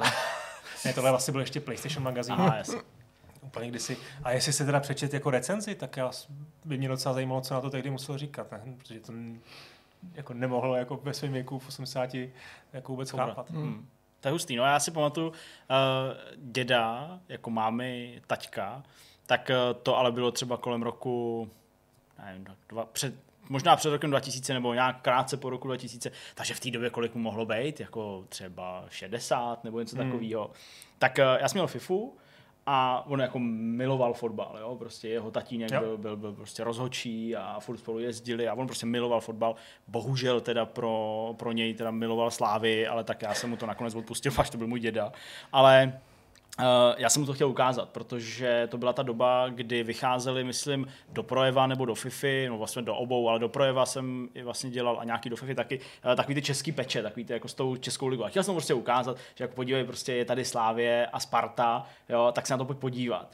A on tím byl taky jako úplně jako fascinovaný, hmm. sledoval to komentoval to, jako prostě skoro tam jako probleskoval takový to, když to sleduješ v té televizi. Byť samozřejmě tady to se neodehrávalo na ploše 90 minut, ale prostě já nevím, pětiminutový poločas mm. nebo šestiminutový poločas. A jako strašně se mu to líbilo. A on říká, jako, že by to jako hrozně jako klidně jako rád hrál, jenomže to teda jako neumí, že logicky, že prostě by to jako nedal. Ale pak jako mi říkal, že mu to přišlo jako strašně nereálný v tom, jak je to jako rychlý. Mm. Jo, že prostě jako bum bum a najednou míče na druhé straně a bum bum a míče na druhé straně. No, ale to bylo takový snad jeho možná úplně jediný střed s těma hrama. A pak to viděl teda samozřejmě u nějakých mých jako uh, bratranců, že když tak nějak jako rostli a, a třeba na jeho počítači něco hráli. Ale na druhou stranu on byl uh, ve své době, kdy teda jako byl aktivně ještě v práci a tak dále, tak on tady právě pracoval, jakože myslím v nějakých plinárnách a že tam spravoval právě nějaký jako tehdejší prostě eh, děrný štítky a takovéhle věci. Takže on se jako o ty kompy zajímal a vlastně hmm až do smrti, nebo do té doby, než teda uh, měl mrtvici a pak ležel nějaký dva, tři roky po LDNkách a pak teda zemřel, tak uh, než se mu tohle stalo, tak jako Facebook, jo, prostě furt mi posílal nějaký řetězový maily, jo, a tak dále a tak dále, jo, prostě o hry se taky vlastně jako zajímal, taky jsi mě furt ptal, co jako dělám. Časáky myslím, že jako i četu. dát na zeď hmm. takovou tu zprávu, jako že když napíšeš tohle, tak ti Facebook nesmí ukrást ty fotky. Že? No to, to ale přesně dělal, že jo, takovýhle věci. Ale, ale jako jo, byl, jako, byl, byl vlastně jako hodně aktivní v tomhle tom, takže to bylo hmm. docela fajn. Babičky vůbec a rodiče táty, no tak ty prostě jsou vesně, nebo byli z vesnice eh, v proutěném baráku de facto, takže ty jako o počítačích vůbec jako nevěděli, no a jinak tak, no. Moje babička na původním PlayStationu vyzkoušela prvního Tomb Raidera. Fakt jo. Jo, toho vyzkoušela sama, jako zabila nějakého vlka, do dneška si to pamatuju, jak si mi říkala, babi, ten vlk už je mrtvý, protože furt držela to tlačítko, jako na už mechanicky prostě kropila ten, na ten auto aim ho. A jednou mi poradila, když jsem tam takhle přivez ten původní PlayStation, Aha eh, a hrál jsem Duma, jsem byl vždycky uchyl, hrál jsem to i na těch konzolích původního Duma, že jo, ten tam samozřejmě vyšel taky, tak ona na to chvíli koukala, aby jsem to hrál v obejváku, že jo, prostě jedna televize, znáš to. A na to chvíli koukala a říká, Jiříčku, proč ty tak jako střílíš do všech těch jako postav tam? Říkal, no, to, potom je ta hra, babi, víš, prostě to jsou nepřátelé, musíš je zabít. Prostě jako, prostě to to ptáš, jo. Prostě, muž no, se prostě. A už to někdy zkusil je nezabíjet? Ty jo. Neskusil, to musím říct, že ne. Tak to zkus. A třeba jako tě nebudou chtít zabít. Říkám, nemyslím si. Taky dobrá tak jsem prostě, tak jsem jako byl mezi těmákýma prasatama růžovýma, nechal jsem toho, jako, že jsem to odložil. Oni mě zažrali, Nefunguje. Ne, Funguje, babi. Já musím, babi mi potřebuje zabíjet prostě. To Motorovku a jdeš prostě. To je jasný. No tak to já ještě hodím historku, dokonce ani nemusím eh, zmiňovat starší generaci, ale svou manželku, Aha. která eh, vlastně máme takový running joke, protože ona dneska vůbec nehraje a jako samozřejmě jako podporuje mě, ale jako nehraje to, kouká, chodí kolem nás, když hrajeme se synem eh, FIFU a ptá se, a učí se u toho něco? Je mu to k něčemu dobrý. No. Mít reflexy, říkám Jasně. samozřejmě a podobně. A, takže ona říkala, že hrála jako, jako holka prostě ty prehistoriky a podobně a do dneška mi tvrdí, že dohrála Lemingy. Ty, já říkám, to není možný, že si Červé verzi, ne? Jako. No, možná nějaký devíčko. Přesně. jako dohrál, neznám nikoho, kdo dohrál Lemingy, jo? No, jasně. A, a, prostě, takže ta, ona říká, já jsem dohrál Lemingy, když kdykoliv se jako dostanu na sporu, tak já jsem dohrál Lemingy. Musí říct, dokaž to. Nemůžete si vybrat kterou pohovku, tak ona, tady vybírá pohovku ten, kdo dohrál Lemingy, ty nulo. jo, jo, tak je to nějaké modráků, no. Tak, Super.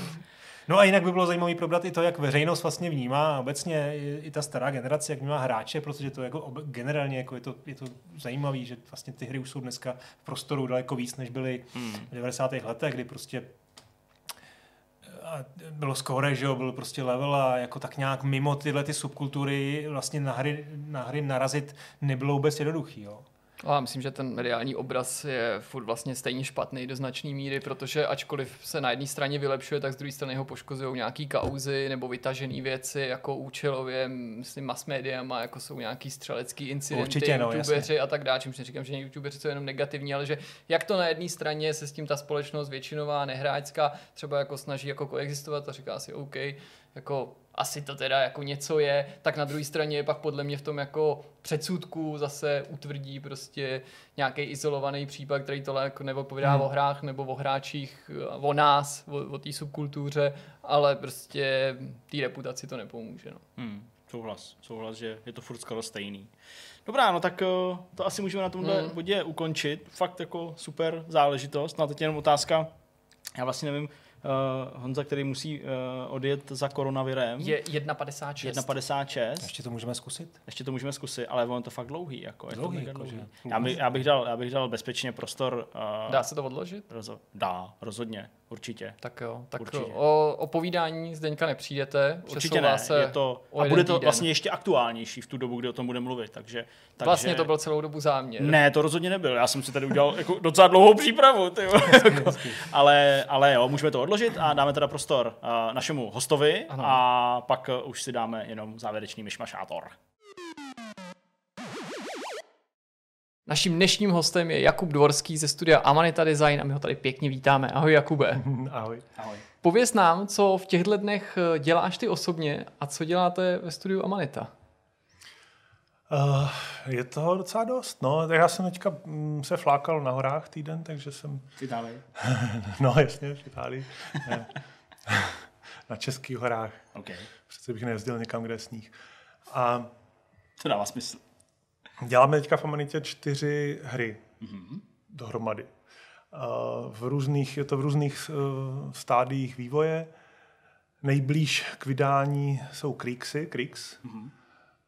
Který vyvíjí tým Radima Jurdy z Brna, ale ten tým je takový rozesetý po celé republice a dělají na tom už přes sedm let.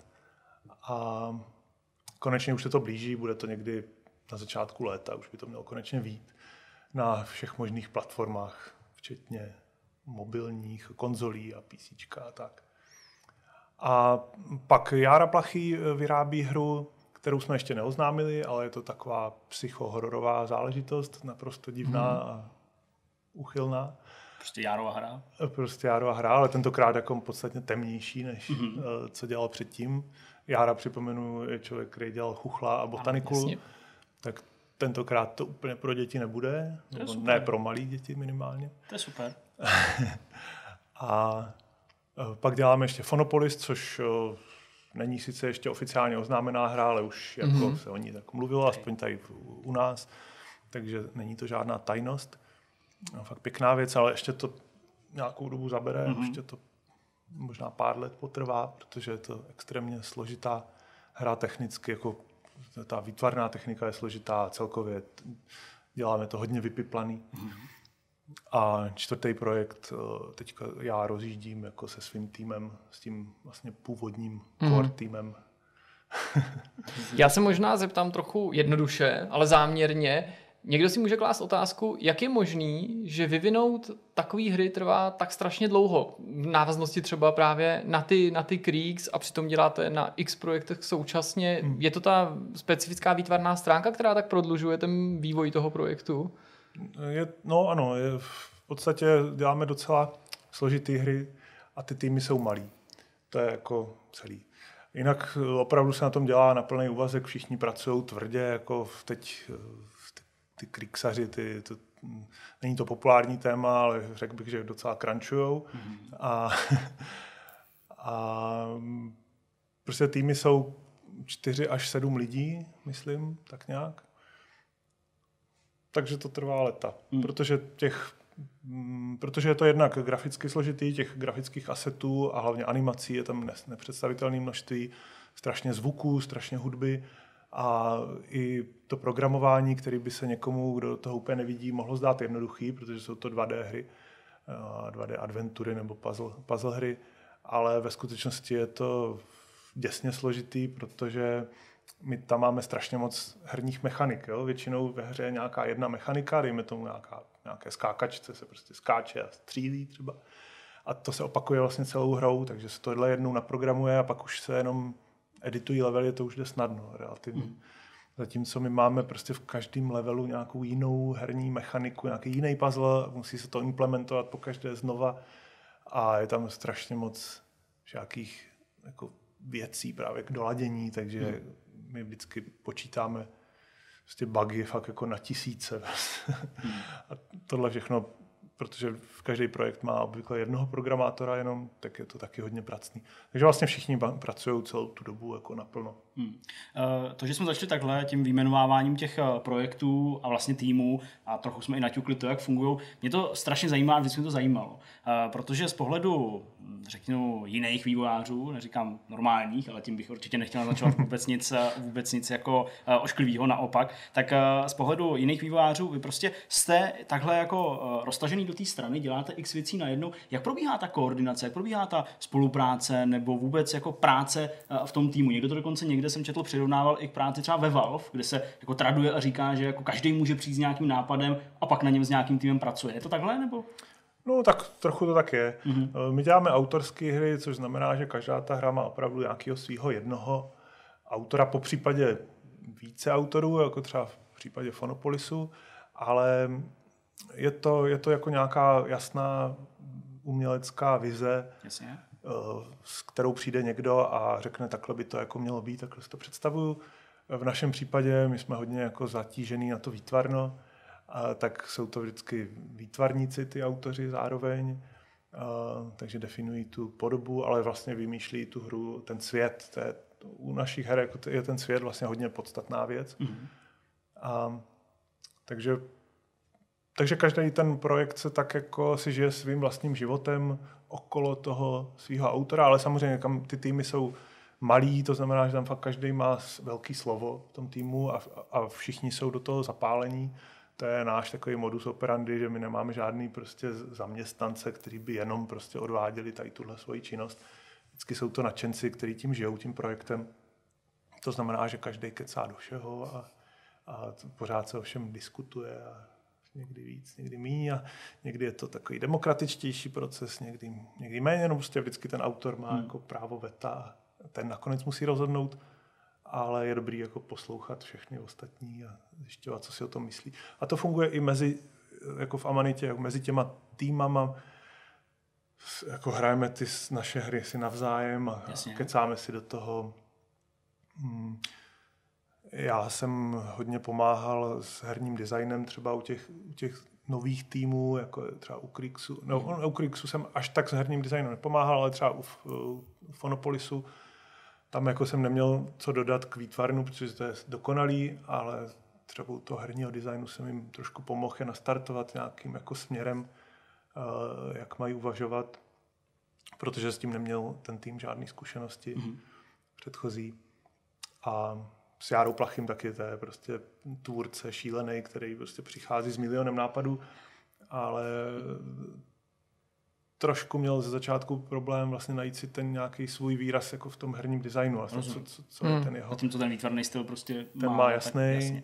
ty gagy a tak dále, to všechno funguje. Hmm. A tak, tak si jako, jako různě jako vycházíme vstříc, pomáháme si. Jednou za rok děláme, minimálně jednou za rok děláme uh, sraz někde právě na horách nějaké chatě, kde se všichni potkáme, včetně našich rodin, takže je to prostě dohromady 40 lidí, třeba nebo 50 tam. No to dobře. A tam tři dny nebo čtyři dny prostě popíjíme a, a hrajeme si navzájem ty hry a diskutujeme tě dlouho do noci. Jako na, hmm. Necháváte do toho promluvit třeba ty manželky nebo ty děti? No samozřejmě. Jo, děti, některé děti už jsou jako docela velký, takže testujou a, hmm. a všichni, všichni do toho Super. kecaj. Když mluvíš o tom, jak je potřeba skloubit tu vizuální stránku, tu estetiku s tím herním designem, eh, chápu, že jsou to autorské záležitosti, ale lze říct v obecné rovině, co bývá u těch projektů dřív, jestli je to právě nějaký ten jedinečný vizuální nápad, hrdina, dejme tomu, svět, anebo jestli je to nějaká ta konkrétní herní mechanika, kterou tím titulem chcete jako představit hmm. nebo uvíct v život. Je to asi u každé hry trošku jinak. Myslím si, že to ve většině případů vzniká tak nějak organicky, že je to fakt jako vize nějakého světa. A herní mechanika to zatím, doteď jsme to až tak neřešili, že to vždycky byly mm, ty klikací adventury, takový, že vlastně, které jsou založeny na tom proskoumávání toho světa a pak řešení všelijakých puzzlů, že tam není nějaká jedna konkrétní uh, mechanika, jiná než to proskoumávání, dejme tomu. U Creeksu je to trochu jinak, to je, to je spíš puzzle hra než adventura, i když ty adventurní prvky jsou tam taky, je tam hodně příběhů a tak, mm. ale je to založené na velmi chytrých logických puzzlech, který vymýšlí Radim Jurda hlavně. A to je ta jeho vize právě, takže tam si myslím, že se dá říct, že ta, že ta hra je postavená okolo téhle puzzle mechaniky. Mm. A ještě u Pilgrimu tam jsem měl taky jako napřed nápad, respektive vizi, že, že zkusím uh, vymyslet nějaký jiný, jiný způsob, jak vlastně tu adventuru odehrát. Dokonce jsem chtěl dělat takový RPGčko jednoduchý, který by vypadal vlastně docela podobně, tak mm-hmm. jak ta hra vypadá teď, ale chtěl jsem prostě si zaexperimentovat s herním designem. To byla první jako mm-hmm. motivace, aby ta hra vznikla. A všechno ostatní vzniklo až jako posléze až z té herní mechaniky se trošku vyvinul ten svět. Měl jsem původně jinou představu a tak se to nějak zvrhlo tady v mhm. tuhle tu pohádku. Tak jestli nebude vadit, bychom mohli u těch pilgrimů uh, na chvilku zakotvit, protože mm-hmm. to prostě byla věc, která, uh, která loni na podzim, bylo to nějak z kraje podzimu, nebo vlastně ještě no, na no, konci no. léta, že jo, která bych řekl docela zaskočila hráče a tím samozřejmě myslím v pozitivním slova smyslu, protože to bylo takový zjevení, navíc ještě spojený s Apple Arcade, tam určitě taky zavítáme, ale já bych teda zůstal u toho, co jste teďka naznačil, že jako ta původní vize byla jinačí, tak mohl bys to trochu rozvíct třeba, co si původně pro tu hru plánoval dělal a co třeba konkrétně se teda měnilo? No, ten nápad vzešel ze samorostu trojky, kde je takový puzzle s, s magickýma kartičkama, mm-hmm, říkám, um, u houbaře. Mm-hmm.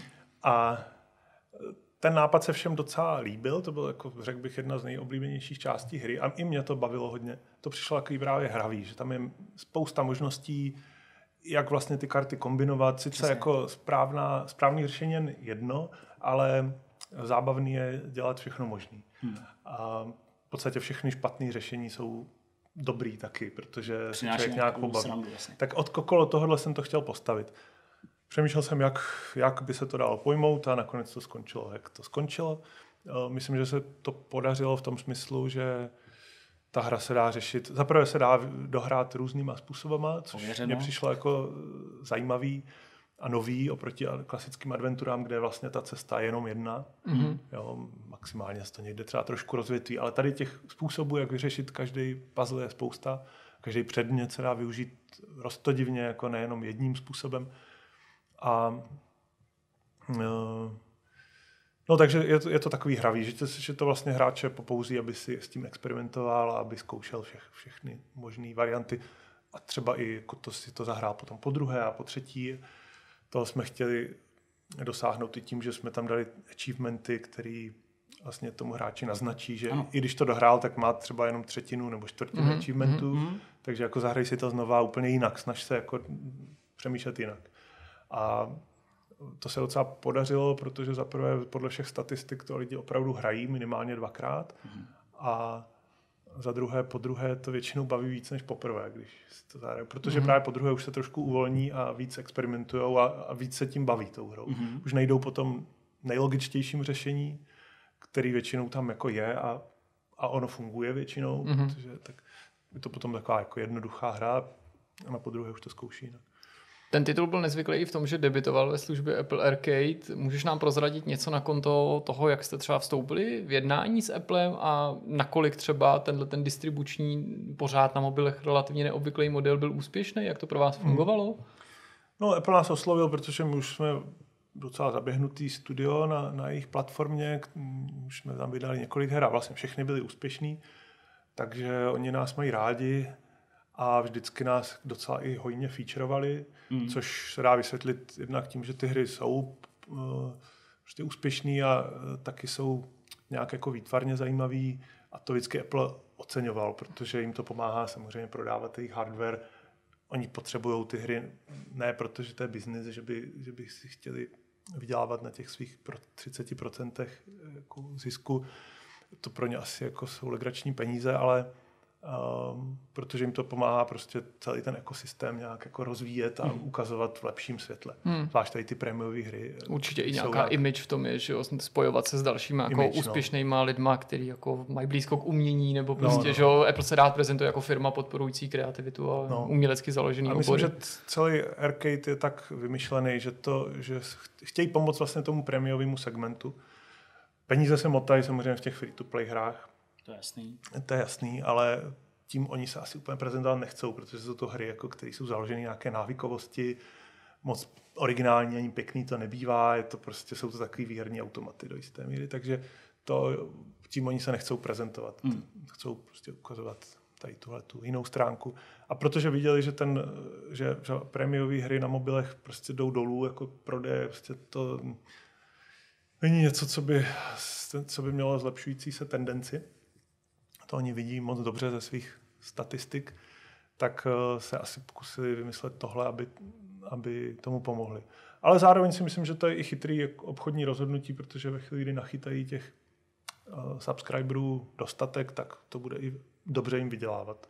A fungovalo to pro vás, protože samozřejmě nemusí zabíhat do podrobností, které jsou třeba jako tajný nebo si střežíte jako, jako vlastní obchodní tajemství, ale mm-hmm. já vlastně ani nevím, jako jestli vy dostáváte nějaký podíl z těch uh, předplatných, nebo jestli je to nějaká o jednorázový investici, ale to vlastně ani jako prosazovat nemusíš, pokud nechceš. By mě zajímalo, jestli teda to zpětně vnímáš jako, že to byl jako úspěšný vydání z komerčního hlediska na jako eh, Apple Arcade. Jo, jo, bylo. No. Já bohužel vám fakt nemůžu říkat uh, žádný detaily ohledně těch, těch finančních věcí a tak dále, protože jsem pod hrozbou uškrcení americkýma právníkama hmm. nebo něco takového. Ale eh, pro nás to bylo velice dobrý díl hmm. a funguje to dobře i z hlediska toho, že si to zahrálo docela hodně lidí vlastně a pořád, pořád eh, je to hodně stahovaná hra, to my vidíme, tyhle statistiky a myslím si, že bychom se na takový čísla jako nikdy nedostali, kdyby to bylo na, na, na klasickém App Store.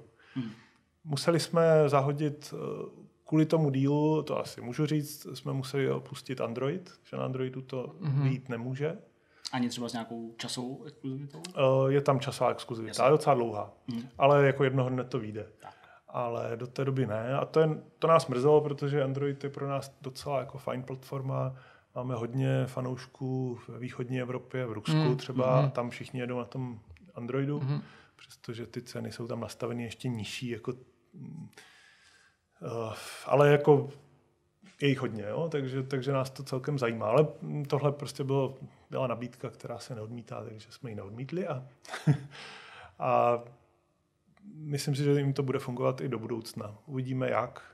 Já obecně jako nejsem úplný fanda těch toho subscription modelu, protože si nejsem jistý, co to udělá jako výhledově eh, s celým trhem herním, jestli na tom vývojáři nebudou bytí, ale o tom se tak jako můžeme bavit, co to přinese, co to odnese, ale zároveň proti tomu nemůžeme vůbec nějak bojovat, protože jsme prostě fakt malí páni a já jsem se naučil za tu svoji kariéru dlouhatánskou ve hrách prostě dělat si to, co chci a obchodně využívat prostě příležitosti, jaký, jaký se namanou.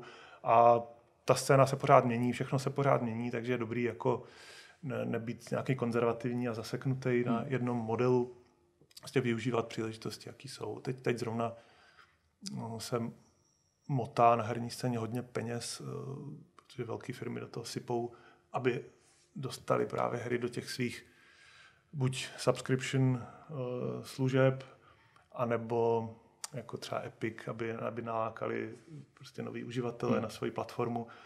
Takže to jsou takové dobré příležitosti, které je dobré se teďka chopit a za pár let už zase nebudou, nebo budou hmm. nějaký jinačí, nevím. Hmm. hmm. A možná jenom ještě navazující otázka, eh, ty projekty, které chystáte teďka, eh, plánujete třeba i s nima využít právě už eh, tuhle zkušeností prověřenou věc jako Apple Arcade nebo nějakou jinou takovouhle službu? Jo, máme, mm, já nevím vlastně, jestli tohle můžu, asi můžu. Tak nemusíš být vůbec konkrétní. No, no dobře, tak jako... jedna z těch her, který chystáme na Arcadeu bude, to už je podepsaný. Jasně. A kromě toho ale i na dalších platformách, mm-hmm. jo, protože Arcade nám nezakazuje. A ostatní platformy, kromě, Android. kromě mm-hmm. mobilních Jasně. a kromě dalších předplatných služeb. Mm-hmm. To máme taky zakázané.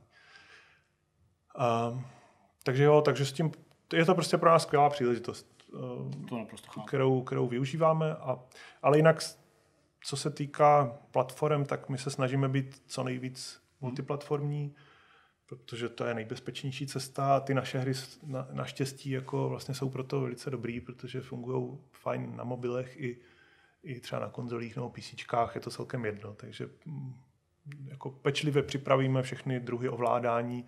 Teď se hodně soustředíme na gamepadové ovládání, mm. který jsme dřív uh, moc nepodporovali, kromě Machinária.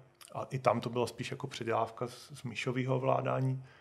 A teď teď se spíš soustředíme, aby to gamepadový bylo fakt jako perfektní a mm-hmm. aby se to dalo mm-hmm. hrát skvěle na gamepadech, ale zároveň i prstem, i, i myší, prostě, aby to bylo univerzální. Mě by taky zajímalo, kdy naposledy ti někdo vysekl poklonu za to, jak vaše hry vypadají nebo jak fungují a přitom to nebyl hráč. Tam se samozřejmě z toho důvodu, že vaše hry jsou oceňované i mimo videoherní průmysl v nejrůznějších uměleckých kruzích po právu, tak by mě zajímalo, jak často tě s touhletou, jako s nějakou takovouhle pochvalou někdo konfrontuje. Hmm. No, jako musím říct, že docela často. Eh, strašně často slyším, já hry vůbec nehraju, mě hry nezajímají, ale nějak jsem se dostal k vaší hře a chytlo mě to, nebo, nebo moje žena vůbec jí hry nezajímají, ale tohle jako napřed mě koukala přes rameno a pak jí to chytlo a teď to hraje a teď už, teď už hraje třeba i jiný hry než naše, že skrz to. Mm-hmm. Jako často to slyším třeba od starších lidí a od žen. To jsou mm-hmm. takové jako skupiny lidí, kteří nejsou typičtí gameři, nebo ženy třeba jsou, ale, ale trošku na jiným, většinou frčí na trošku jiných, jiných hrách. A jako jsme za to strašně rádi, protože to jsou vlastně cenější, cenější publikum v určitém smyslu než hráči, protože je vlastně mnohem těžší je oslovit. Že? Skrze prostě my se dostaneme jenom v podstatě do, her, do herních médií, u nás třeba i do nějakých mainstreamových, ale to je výjimečný a fakt jenom u nás a ne ve světě. Takže když se tak něco takového podaří, tak je to fajn, protože vlastně i, i skrze to se ty lidi potom dostanou ke hrám, zjistí, že hry nejsou jenom, jenom Call of Duty a, a Minecraft třeba, co mm. znají tak nějak a zbytek jako netušili, že prostě existují nějaký takovýhle hry, nebo vůbec, že, že to spektrum her je takhle široký a zajímavý. Hmm. Stalo se ti někdy, promiň, ne, že, že jsi měl pocit, že třeba se mm, filmaři nebo klasický animátoři někdy u vás i inspirovali? Protože mm, pořád jako mm, ta animátorská škola u nás je asi jako poměrně jako silná, tak mě zajímá, jestli třeba si někdy něco jako zahlít a měl si pocit, že v tom jako rezonuje něco z vašeho rukopisu? Jo, je to občas vidět. No teď zrovna jsem, já mám doma dvě malé děti a teď jsem tam viděl při snídani na stole nějaký časopis Puntík a tam byly ilustrace takových robůtků, které byly úplně jak jako dostřižený z našich her, včetně jako docela detailů. A vedle toho tam byl komiks uh, focený, takový, z, takových, z takových loutek, který se jmenuje Dubánci a Aha. Já jsem dělal Aha. Kukyho a tam je postavička Dubánek. ten byl zase tak, že jako... To je říkal, hm, tak to je dobrý. hmm.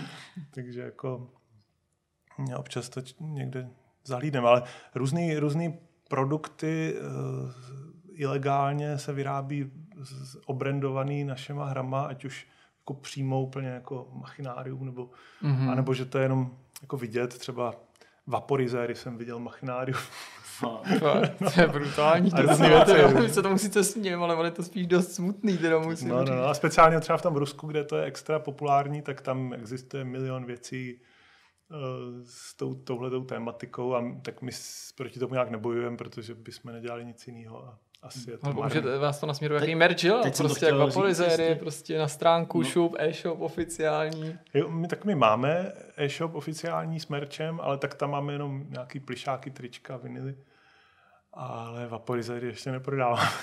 Ne, co není ale dají se sehnat, dají se sehnat. super. Eh, já bych ještě jenom uh, navázal právě na to, co se Jirka ptal, uh, nebo naznačoval i tu jako přístupnost těch vašich her. Je to do určitý míry třeba ve vašich hlavách jako takový poslání, já neříkám nutně záměr, nebo to přichází individuálně prostě s těma danýma titulama, že třeba i během toho vývoje si řeknete, ty jo, vlastně to by jako se mohlo líbit lidem, který, uh, který vůbec nehrajou, tak uh, ještě to trochu podpoříme. Hmm, nemyslím si. Obecně my ty naše hry vymýšlíme a děláme tak jako opravdu jenom podle sebe, hmm. jak my, co by my bychom chtěli dělat. Nebo budu mluvit jenom za sebe. Jo? Já když vymýšlím hru, tak, tak se nezajímám o, o nic a o nikoho a ani moc nikoho neposlouchám. Prostě dělám to, na co mám chuť. A to docela dlouho a začnu se zajímat o, o názory, o, teda v průběhu vývoje se zajímám o názory svých kolegů, kteří na tom dělají se mnou a pak o názory jako z, z, z nějakého, nějakého publika nebo hráčů se začnu zajímat, až se ta hra blíží vývoji, až v podstatě ji testujeme, aby jsme jako zjistili, jestli tam nejsou nějaký záseky Jasně. Nepříjemný nebo něco je moc jednoduchý a tak, aby se to dalo jako trochu poladit a vylepšit, mm. ale v zásadě už jako nějak zásadně nepřepracovávat. Já prostě věřím na tu autorskou vizi. Hmm. Což je, myslím, úplně pravý opak toho, co se děje v těch free-to-play hrách, free-to-play hrách kde, kde prostě jsou týmy nějakých analytiků a měří všechno Jasně. jako úplně dokonale a v podstatě tu hru vyrobí podle toho, jak, jaká je poptávka, jako co funguje. Takže vlastně to vyvíjí ten trh, to nevyvíjí ty vývojáři. A to je jako to je pravý opak tady té autorské vize. No. Hmm. Eh, když eh, tyhle vyvíjíš, eh, jak ten proces probíhá? Je to vždycky prostě na základě nějaké věci, kterou třeba už dlouho nosíš v hlavě, nebo jsi spontánní a necháváš se strhnout třeba něčím, co si zrovna v tu chvíli viděl a to tě může přimět k tomu, že to hmm. rozpracuješ, ať už ve v hlavě, nebo pak teda v nějaký design dokument? No já osobně jsem takový pomalejší v tom vymýšlení, takže já většinou ty věci nosím dlouho hlavě. Hmm i třeba leta a dělám na něčem jiným a mám to tam zasunutý, Aha. že tohle by mě jako mohlo zajímat. To mě hrozně dráždilo to jako na tom dělat. No, ale jasně, každý jsme jiný.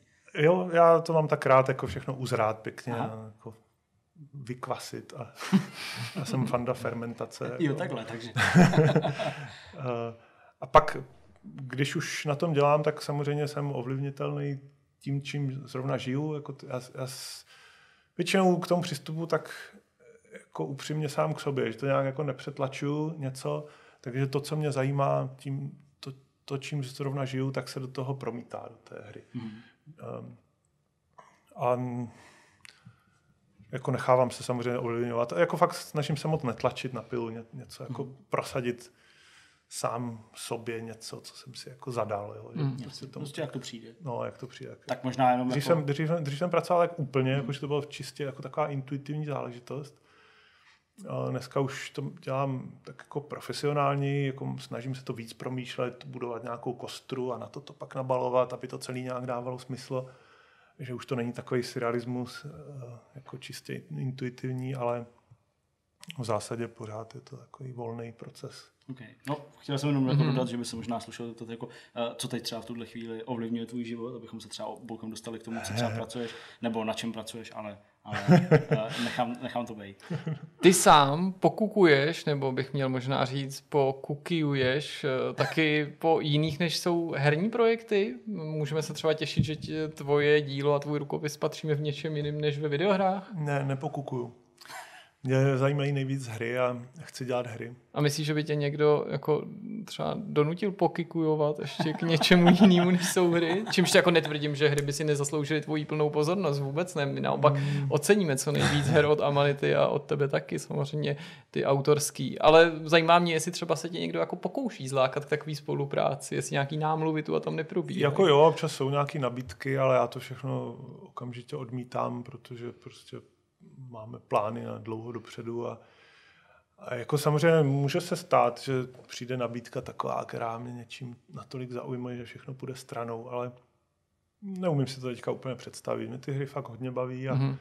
a vlastně ten můj pracovní život je tak jako příjemný, že proč bych měnil. Jo? A můžu jako... ti takovou hypotetickou dát, aby si právě no, si to třeba mohl zkusme. představit, ale je to hypotetická samozřejmě, jasně, jako jasně. Ne, není to konkrétní nabídka. Představ si, že jsem, že třeba pracuji v české televizi nebo v nějaký produční skupině, zhrál jsem tvoji hru, zaujala mě, nebo některou z vašich her a řekl jsem si, že by to byla ideální látka pro nějaký dětský pořád nebo večerníček a že by se to jenom adaptovalo to už existující a je to animovaný a jenom se to nějakým způsobem upravilo do podoby prostě třeba televizního seriálu. Co byste na takovouhle možnost říkali, bylo by to pro vás zajímavý? No já bych na tom nechtěl dělat, ale když by přišel ten produkční nebo režisér eh, jako s tím, že seženeme na to prostě skvělý výtvarníky a skvělí lidi a opravdu by tam nějaký jména byly už třeba a opravdu dobrý, tak bych se tomu třeba nemusel bránit, jako použít nevím, nějaký ty naše postavičky nebo nějaký ten svět, jako, ale musel, by, musel bych pohlídat minimálně to, že jsou to skutečně dobří lidi, aby z toho nevznikl nějaký hnusný kýč nebo nějaká mm-hmm. kravina. Ale to je, to je, myslím, že jako ten kámen úrazu. A stejně tak byly už nějaké nabídky ze zahraničí, jako z hollywoodských studií dokonce. Mm. A tam jsem vždycky jako to nechal běžet, jako že dobře, OK, pojďme se potom bavit.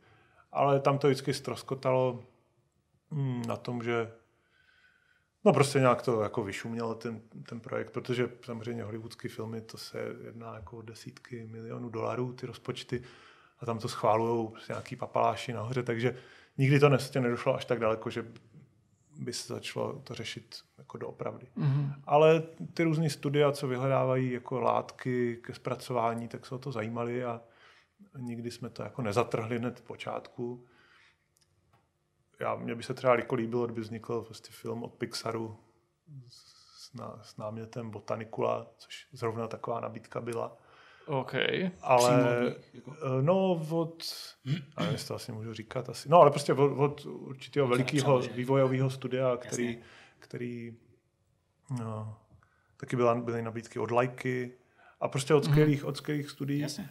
Ale tam je prostě ten problém, že se na tom dlouho jako dělá ty přípravy a pak to stejně nějaký někdo, kdo prostě drží prst na, na těch financích, tak prostě to zatrhne, takže je to všechno na dlouho. A pak uh, druhá věc je, čeho bych se bál, že, že bude zase tlak z toho udělat nějakou kolíbivou věc, kýčovitou a to zase to by se mi taky nelíbilo. Prostě určitě bychom si to chtěli pohlídat, aby hmm. to dopadlo dobře. No, hmm. Z našeho pohledu dobře. Ale určitě jako něco takového by bylo pěkný, no, ale zároveň jako nemám žádný jako velký ambice, abych to nějak tlačil a hledal a snažil se to nějak prosadit. Hmm, no děkuji ti za tvůj otevřenost, za ty odpovědi. Bylo to ještě zajímavější, než, jsem, než jsem doufal, nejen stran toho, jako čím bys tu spolupráci podmíňoval, ale samozřejmě tím, co si byl ochotný prozradit. Hmm. Kdybychom se vrátili zpátky teda k tomu, co uh, tě naplňuje víc než uh, tvorba filmu, uh, to znamená ty hry, dokázal bys, uh, i vzhledem k tomu, že ty vaše hry jsou prostě takový jako pocitový a tak dál, uh, říct, co tě na vývoj her baví jako ze všeho nejvíc, nějaká jedna konkrétní věc nebo konkrétní fáze třeba toho vývoje? No nejvíc mě baví to vymýšlení, no. Mm. Vymýšlení celého toho světa, děje a puzzlů. To je samozřejmě to nejtěžší, nej, nejbolestivější často, ale jako je to jednoznačně ta nej, nejzábavnější fáze, protože to je tak nejkreativnější. Že jo? Potom už se začne vstupovat do, do produkce a to ne, že by mě jako nebavilo, to je taky super, tam je spousta jako taky drobného vymýšlení, už takového jako jemného a a spousta odměn, odměňování taky, protože ve chvíli, kdy mě jako grafik ukáže, jak pokročil s pozadím, nebo tady od animátora uvidím novou animaci, mm-hmm. od zvukaře nový zvuk, tak to všechno jsou takové neustálé odměny, jako, který mě strašně těší, to je na tom hezky. A pak, když se to začne dávat dohromady, to mě taky strašně baví. Jako nejméně zábavná je taková ta konečná fáze, kdy je to stres a člověk už vlastně všechno viděl, všechno vymyslel všechno už ho to jako potěšilo, jak to funguje, ale teď je to jenom potřeba dotáhnout, dotlačit, do, dočistit, všechny vyřešit ten, ty platformy, technické věci, business, marketing a to už jako to už mě tolik nebere. No. Ale potřeba to udělat. Vyhledáváš jako hráč tituly, který by si řekl, že se v něčem podobají produkci Amanity, anebo prostě hraješ úplně jiný hry, protože si prostě jako chceš odpočinout a nevyhledáváš produkci, která prostě připomíná to, co sám tvoříš? Hmm. No, těžko říct, to spíš, spíš hraju jiné hry. Eh, obecně adventury mo- moc nemusím. Úplně skvělý, já to miluji, tvý odpověď. Myslím, že, myslím, že máme titulek. Jako, jo? A to jsem myslel, že ten titulek jako film od Pixaru už nic nepřibije. tak to je skvělý. Ale uh, protože jsou často ukecaný a prostě často jsou to nějaké jako detektivky a tak dále. No prostě ty světy často nejsou... Já mám rád hry, které mě dokážou překvapit, který, mm-hmm.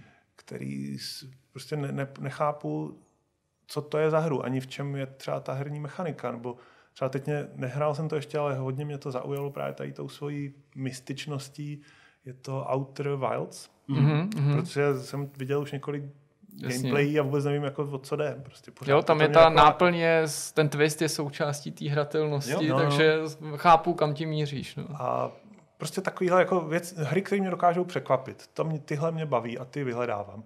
Samozřejmě potom mě zajímají mě hry se skvělým výtvarnem a se skvělou atmosférou, nějak jako působivý hry.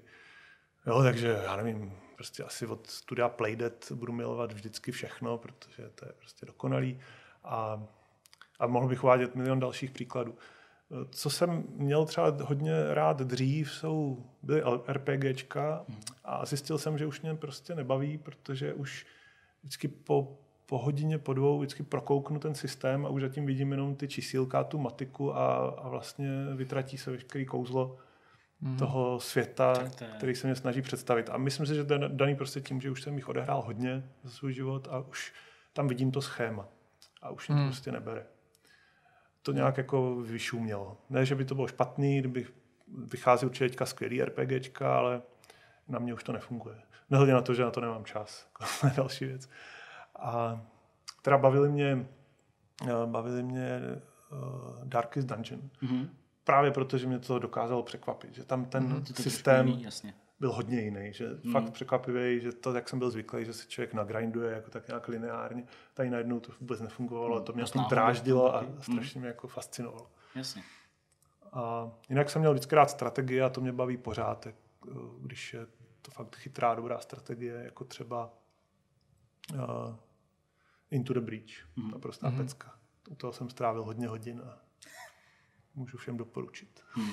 Zmiňuješ spoustu her, uh, takže prokazatelně prostě uh, to na tebe musí nějak působit. Uh, najde se v nějaký tvojí hře nebo hře od vašeho studia něco, co bys třeba teď přiznal, jakože je inspirace právě od někoho jiného? Samozřejmě určitě ne na rovně toho nápadu nebo toho vizuálna, to je prostě pro vás jako bytostně uh, vlastní, ale přesto jako nějaký prvek, který jsi jako řekl, jo, to se mi tak strašně líbilo v téhle hře, že tam musím dát.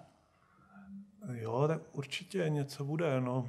Ačkej, já to rád jako prásknu, ale musím si vzpomenout. No tak třeba u, u Pilgrimu je inspirace Reigns, mm-hmm. karetní věc, mm-hmm. jako tam ta hra je úplně jiná, ale ta mechanika toho jednoduchého ovládání, to, že je to v portrait modu, že se to dá ovládat jenom palcem a jsou to nějaké karty, tak to se mi tak líbilo na Reigns, ta jednoduchost, a ta taková čitelnost prostě na první pohled na tom mobilu, jako že to je mobilní hra. A Pilgrimové jsou udělaní jako primárně jako mobilní hra na telefon, kde prostě je to bez kompromisů, že člověk nepřichází o žádný detaily, o nic. Může to hrát v tom portrétu i na menším iPhoneu. A tak to mě nadchlo u, Reigns právě. Mm-hmm. To je inspirace. No, nevím, ještě bych si něco vzpomněl. Určitě toho je víc ale... Jasně.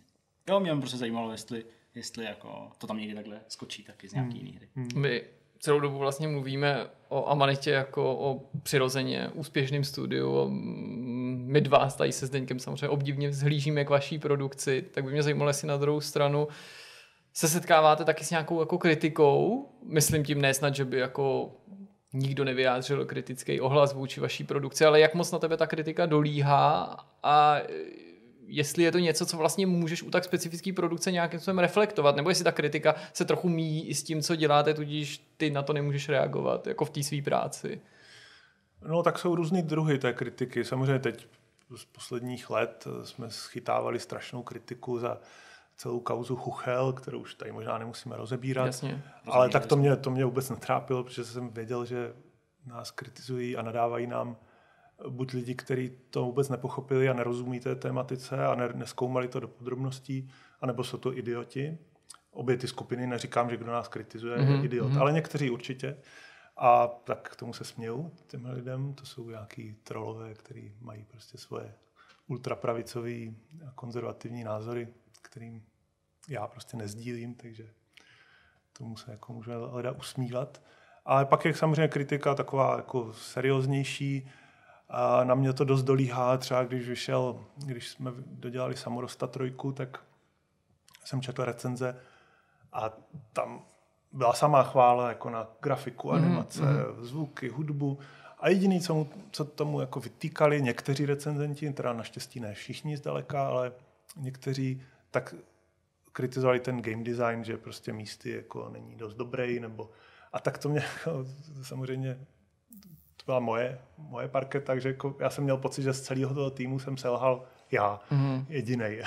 Ostatní odvedli skvělou práci tak mě to, to mě samozřejmě mrzelo, ale jako pak jsem si říkal, jestli bych to neměl pověsit na hřebík, to designování her a pak jsem si říkal, zkusím ještě zaexperimentovat a to jsou ty pilgrimové mm-hmm. a tam naopak všichni chválili game design, takže to mě strašně jako zase nakoplo, že možná takový pitomec ještě nejsem, tak to ještě nevzdávám. to jsme moc rádi samozřejmě, že to nevzdáváš a jsme rádi, že děláš ještě na dalším projektu. Jenom ještě k těm programům, když je pořád obcházíme, mě to vlastně jako zasáhlo. Já úplně jako jsem se do té hry uh, zamiloval a věřím, že to asi někde padlo a bylo řečený, ale přesto uh, se zeptám tady, kdo přišel s tím nápadem na ten úplně fantastický dubbing? Nebo jako bylo to už od začátku, tam bude nějaká takováhle jako žvatlaninka, nebo to prostě no, přišlo organicky? No, zača- no, mělo to být tak, že tam budou ty emoce. Jo? To, to, mm-hmm. to, co jsme používali v našich hrách Jasně. jako častěji. A pozvali jsme si ty dabery a teď začali oni tam jako vydávat ty skřeky. A pak někteří byli tak nedisciplinovaní, měli za úkol jako dělat jenom ty citoslovce, ale někteří prostě se na to vykašlali, jako třeba Miloš Dvořáček, což je prostě skvělý, skvělý chlapík. A prostě začali tam jako pronášet tady ty, jako, ty, ty slova český a ty, ty fráze celý a věty. A protože od každého toho zvuku nebo prostě toho příkazu nebo toho, co má říct ta postavička, se dělá milion verzí, jo? takže mm-hmm. on prostě to ten daber tak zkouší a pořád se běží nahrávání a pak se to z toho nějak vyseká. Tak tam byly občas takovéhle i věci. A my jsme jim i někdy napovídali v tom smyslu, jako řekni, řekni jako bys říkal toto, akorát to řekni nějakým jenom citoslovcem. A oni to někdy i jako řekli to, slo, to slovo nebo Mm, jo, jako, tak ta, ta negace jako ne. A teď mm, jako naštvání, koho to sem čerti nesou, jako mm. Ale občas to prostě takhle začali říkat a uh, náš zvukař Moták to tam začal jako sázet a my jsme zjistili, že to je úplně skvělý, že to je prostě strašná sranda. Yeah. Pro, pro ty, kdo tomu rozumí a pro ty, kdo tomu rozumí, což je zbytek světa, kromě Česka, tak uh, to ničemu nevadí. Prostě je to, je to nějaká hatmatilka, ale taková autentická. Někdy mm, jako mm, vymyslet mm, tu autentickou hatmatilku je vlastně složitý, jo, aby to fakt působilo jako důvěryhodně. No, čeština je na to skvělá. a takže, takže myslím, že se to docela líbilo i lidem, kteří tomu nerozumí, i prostě někde v Americe a tak dále. Kromě těch projektů, který jsi jmenoval na začátku, na kterých pracujete, máš už v hlavě ty další? Jsou tady pořád nějaký nový mety a obzory, který by si rád pokořil?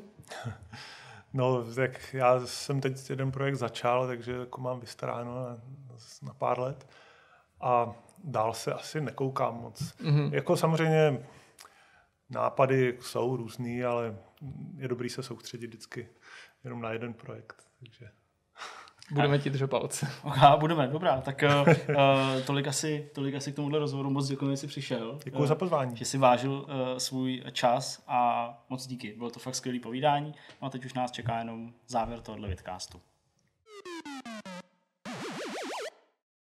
Máme po rozhovoru, aspoň doufám. takže nás čeká závěrečný myšmaš, je čas se uvolnit a probrat co jste zažili zajímavého, co jste viděli, co jste četli zajímavého? Kdo byste si přál začít? Tak jak ani začnu, začít. já, jsem, já mám jedin, jednu jedinou věc, kterou jsem stihnul, ten týden byl poměrně hektický. A navíc taky středa ještě taky. Ano, takže... ještě navíc byl krátký, mm-hmm. uh, jenom hektický, ale krátký. Takže já jsem rozkoukal teď novinku na, na Amazon Prime, um, Hunters se to jmenuje. Je to taková hrozně zajímavá věc uh, v tom, že žánrově to je vlastně komiksový seriál. Který to znamená je takový trošku jako, hm, je tam nadsázka, je tam takový jako, jako bizarní prvky, je to takový tarantinovský, stylový, má to velmi cool vibe, prostě připomínající ty komiksové filmy, ale eh, na rozdíl od těch komiksových filmů tady nejsou jako nadpřirozené postavy, jsou tady prostě skutečné postavy. Odehrává se to v 70. letech, v roce 77, kdy se Ameriku pokouší eh, dostat pod kontrolu eh, zbylí vlastně nacisté, kteří mhm. přežili, mm-hmm. uh, přežili prostě válku, utekli, skrývali se 30 let a teď chtějí vlastně tam založit tu čtvrtou říši. No a proti těm náckům bojují, eh, bojují takové prostě lovci vedení, vedení Alpačínem. Mm-hmm. Hmm? Teď už je prodáno. No to samo o sobě to obsazené. Já jsem to viděl na tvém Twitteru, jako... mě tohle no. to strašně zaujalo. I to, jak jsi psal, že prostě nemáš rád ty komiksové věci, mi to taky strašně zabíjí. Ty MTV střihy všech jo. těch blockbusterů. No a ta partička je vlastně, to je takový ten to je vlastně takový ten komiksový element. Jo? Vlastně to hrozně připomíná uh, toho pro, profesora X. Mm-hmm. Pacino je prostě profesor X, kolem něj jsou ty, ty jednotlivý hrozně bizarní jako postavičky. Uh, mimochodem jeden z nich je Josh, uh, já to musím Rednor, znáte to jméno? Ted, mm-hmm. ale když vám řeknu, to je Ted Mosby z How I Met, no, tak, tak to budete vědět. Jasně, no. Takže tam je takový komedi, komediální přesah, Aha. jsou tam jako vážnější postavy. Jsou to vlastně, jako nečekali byste, tak je to taková hodně ne, nezvyklá parta, která by... je to něco jako Watchmeni bez jako zvláštních eh, jako schopností? No, možná, no akorát, že já Watchmeny moc neznám, tak radši, radši jako znám jenom jako velmi po všechny, takže jako je to okay. fakt jako hrozně bizarní to. A to je jedna věc a druhá věc je prostě úžasný, že se to odehrá v tom 77 jsou tam přepálený ty kostýmy, přepálený lokace, je to prostě nádherný, vypadá to fakt, jako byste byli uh, někde v New Yorku a potom Miami, prostě v těch já nevím, hmm. apartmánech, koukat na tohle jako už samo o sobě je skvělý. Takže uh, ten seriál určitě není dokonalý, je to takový jako nekonzistentní, jsou tam, uh, jsou tam fakt jako i slabší momenty, kdy hmm. se jako 20 minut uh, nic neděje a pak najednou zase prostě nějaká úžasná scéna, třeba i nějaký jako flashback do těch koncentráků, jo, to jsou docela odvážné věci, tam prostě najednou Eh, řeknu, druhý díl začíná prostě scénou, nebo třetí, eh, začíná scénou, jak, eh, jak, ty, jak ty židové tam prostě chtějí se těm těm oficírům pomstít, tak oni tam zpívají, myslím, že tam prostě pozvou nějaký ty, nějaký ty hudebníky a oni tam hrajou prostě na požádání jejich hudbu a najednou tam zahrajou prostě nějakou židovskou skladbu a teď oni tam prostě jednou pod, pod, pod, pod jako zastřelej. Jo, a to je, jo, zní to prostě Tarantinovský dost, že jo. Jako včera, ty to je nějaká židovská skladba. Jo, jo, jo, možná to bude i ona. Uh, tak, uh, takže jo, plný nápadů a Pacino je tam takový jako uh, samozřejmě Pacino. Vypranej Robert První díl je hodina a půl, je takový jako dost, dost trošku humornější, protože ten vás uvede do toho příběhu. Jasně. Ale možná, když prostě první 10 minut vás nebude bavit, tak, tak se na to asi vykašlete. Ale zní to dost dobře. Je to jo, Amazon jako Prime, není to, to obsazení to s titulkama vůbec, je to tam doba. samozřejmě s anglickýma jenom a no, ten Amazon Prime je takový trošku, že tam možná ani u ničeho nejsou český. Ne? Amazon je takový Netflix před Tam velmi, velmi málo, já myslím, že něco má, ale velmi málo. Takže takže tak. Takže tak. No ale zní to, zní to jako rozhodně dobrý tip. Eh, já s dovolením budu pokračovat, Jasně. protože svým posledním typem si myslím, že se možná... Jasný, co protnem? Myslím, jako myslím že se protnem. Aha, možná jsem ho nechtěl zařadit, ale ne, vím, nevím, no, vím, jasně, vím, že určitě bys Aha. Eh, jako byl schopný navázat eh, s úsměvem od ucha k uchu. Ale První věc je to, že jsem konečně byl v kině na 1917. Hmm. Ty už to viděl, že? Ty jsi to, viděl, ty jsi to viděl v té Americe. No a teď eh, právě proto to tady zmiňuji, bo říkám, že můžeme jako tak nějak no. srovnat ty uh, vlastní dojmy. Já musím říct, že uh, ve všech různých recenzích her a když se bavíme o filmech a tak dále, prostě pro mě jako příběh je to nejdůležitější, nebo jako jedna z těch nejdůležitějších věcí, pokud je to samozřejmě příběhová hra, jasně, jako, že když nemá jako střílečka příběh, tak jako, jako jsem, jsem v pohodě. Ale když to příběhová hra. Čili já mám rád jako dobrý příběhy. A dobrý příběhy pro mě, uh, zejména právě v kontrastu s tou válkou, která je jako konfliktem, do kterého prostě byl samozřejmě první nebo druhá světová válka, do které byly prostě zatažený jako národy a, a, a miliony lidí. Tak prostě já mám rád, když ty díla, které pojednávají o, o těch válkách, jako vlastně znázorňují někdy mezi řádky, nebo i někdy dost otevřeně, tu jako nicotnost toho lidského života, hmm. nebo toho jednoho člověka v té celé obrovské mašinérii. Že prostě neznamená vůbec nic. A že vlastně dobrý příběh často je něco, nebo je inspirovaný, nebo prostě popisuje něco, co se stalo jako na velmi malém místě, vlastně o ničem v globálu to nerozhodlo, ale je to jako pro toho daného člověka nebo ty aktéry jako prostě všechno, střed vesmíru, prostě to se stalo jim a to je pro ně to prostě nejvíc důležitý. A já úplně jako miloval každý ten záběr v tom filmu proto, protože ten film vlastně jako o ničem v zásadě jako není, nebo o ničem velkým není. Mm. Jo, je prostě rozhoduje o osudu jedný jediný možný bitvy, která se ale stejně, a to je explicitně řečeno v tom filmu, která se stejně ale odehraje, protože to je úplně jedno prostě. Jo? A mně se jako ta pomíjivost a ta jako prostě fakt nicotnost toho života jako v kontrastu s tou válkou strašně líbila. Úplně jako hrozně mě to jako oslovilo, zasáhlo, víc než zachráníte vojna Ryana nebo, nebo něco takového. A fakt mě to jako fascinovalo, jak je to dobře udělaný, ale jak zároveň je to prostě o ničem.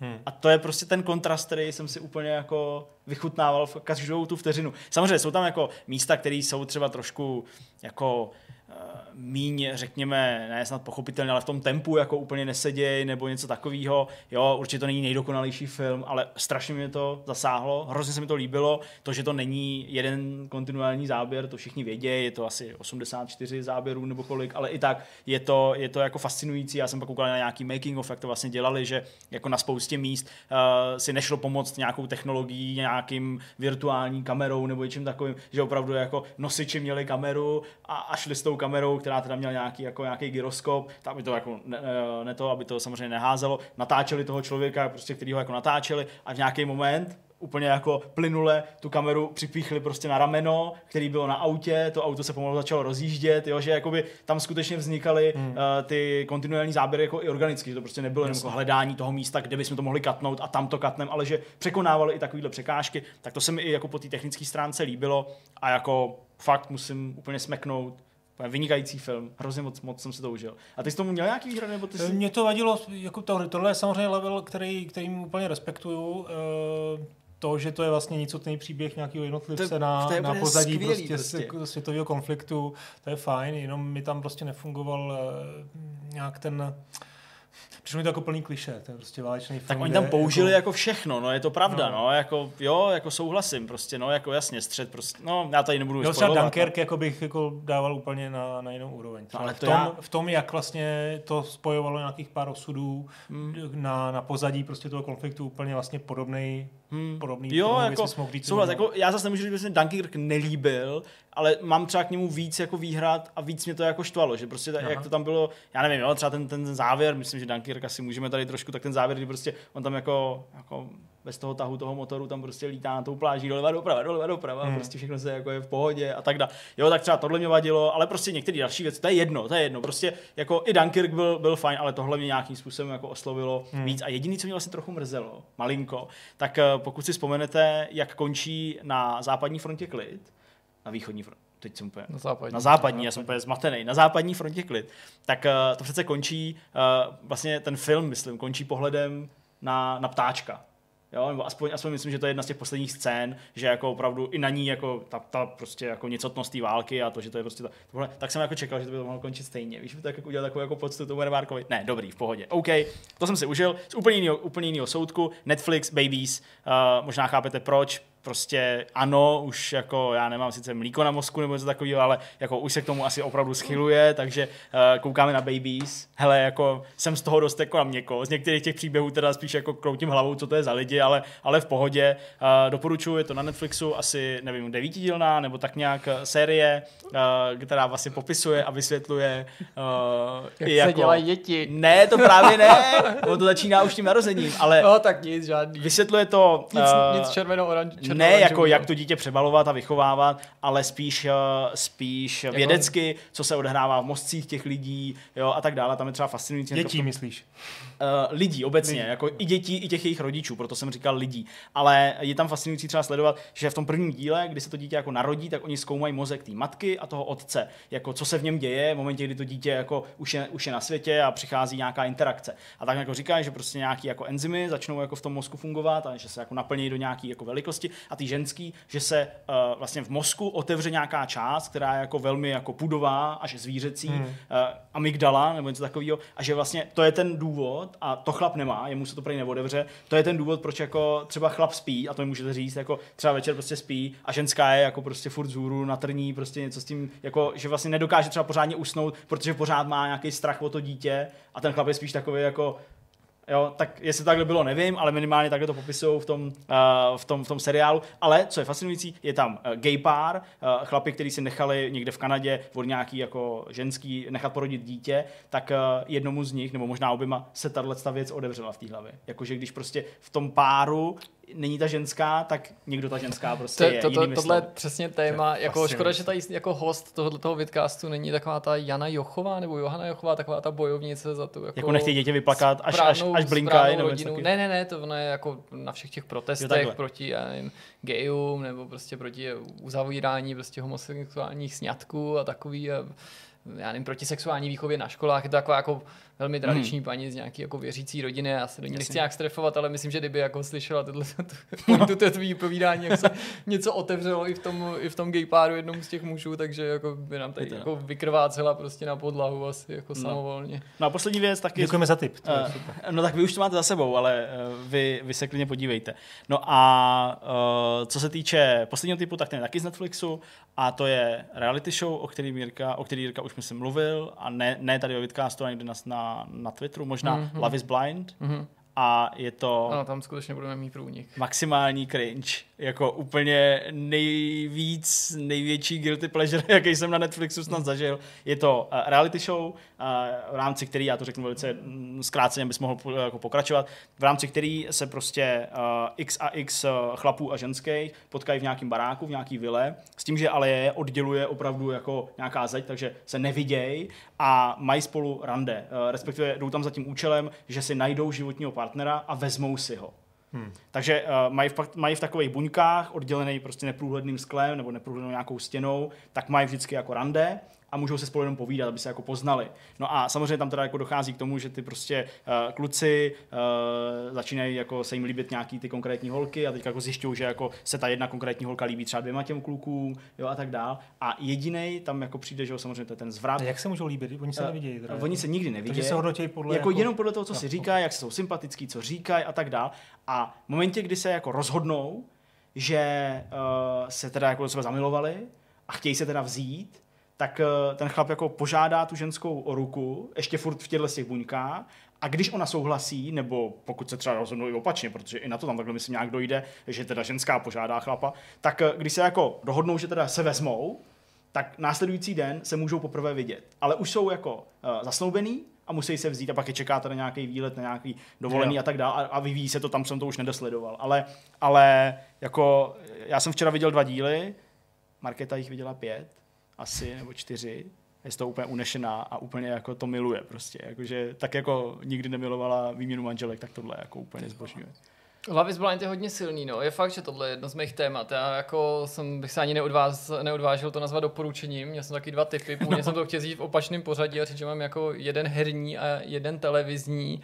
A vlastně jsem vás chtěl tak trochu jako vytrestat. Původně jsem chtěl říct, jako, že jste se mohli dovědět něco o poslední epizodě Star Treku Picard, a, ve kterém vystupovala celých 40 minut jako sedmá z devíti, nebo něco o fan filmech, ale že si to nezasloužíte mm-hmm. na mhm. konto té jako kritiky z minulého týdne. Chtěl jsem vás vytrestat povídáním o reality show, protože to, nevím, ty, mm. to to naštěstí ti to asi zůstalo utajeno, ale zde někdo samozřejmě ví a naši diváci, že já jsem jako nadšený divák hmm. reality show, nevím, kde se to jako ve mně bere a Love is Blind je možná jako momentálně na vrcholu jako žebříčku trapnosti. Hmm. To do té míry, že jako bez jakýkoliv přehánění jsem si o tom musel dávat jako pauzy hmm. a v některých momentech jsem si jako, a vím, že mi to nebudete věřit, jako zakrýval hambou tvář, abych něco jako při sledování hororu, taky to dělám, jako abych jako na mě to tak nepůsobilo, jako že jsem jako nebyl schopen jako vystát to, co se tam děje. Překonává to samozřejmě jako všechny ty věci, na které jsme tady zvykli, jako farmář ženu, hledá se táta a máma, mama ožeň má samozřejmě všechny i ty slovenské variace, které jsou lepší. Jak mi někdo připomněl, nejblíž tomu má asi Hotel Paradise a to právě především s ohledem na volbu jako těch účastníků. No, je tam tolik strašný. rovin, o kterých se dá jako bavit, mnohý z nich jako zde jako vystihnul nebo, nebo správně jako načal. Já bych ještě chtěl podtrhnout jako tu popularitu té záležitosti tím, že Netflix začal zveřejňovat statistiky sledovanosti v jednotlivých jako regionech a, a tohle je nejsledovanější pořád na Netflixu v Česku.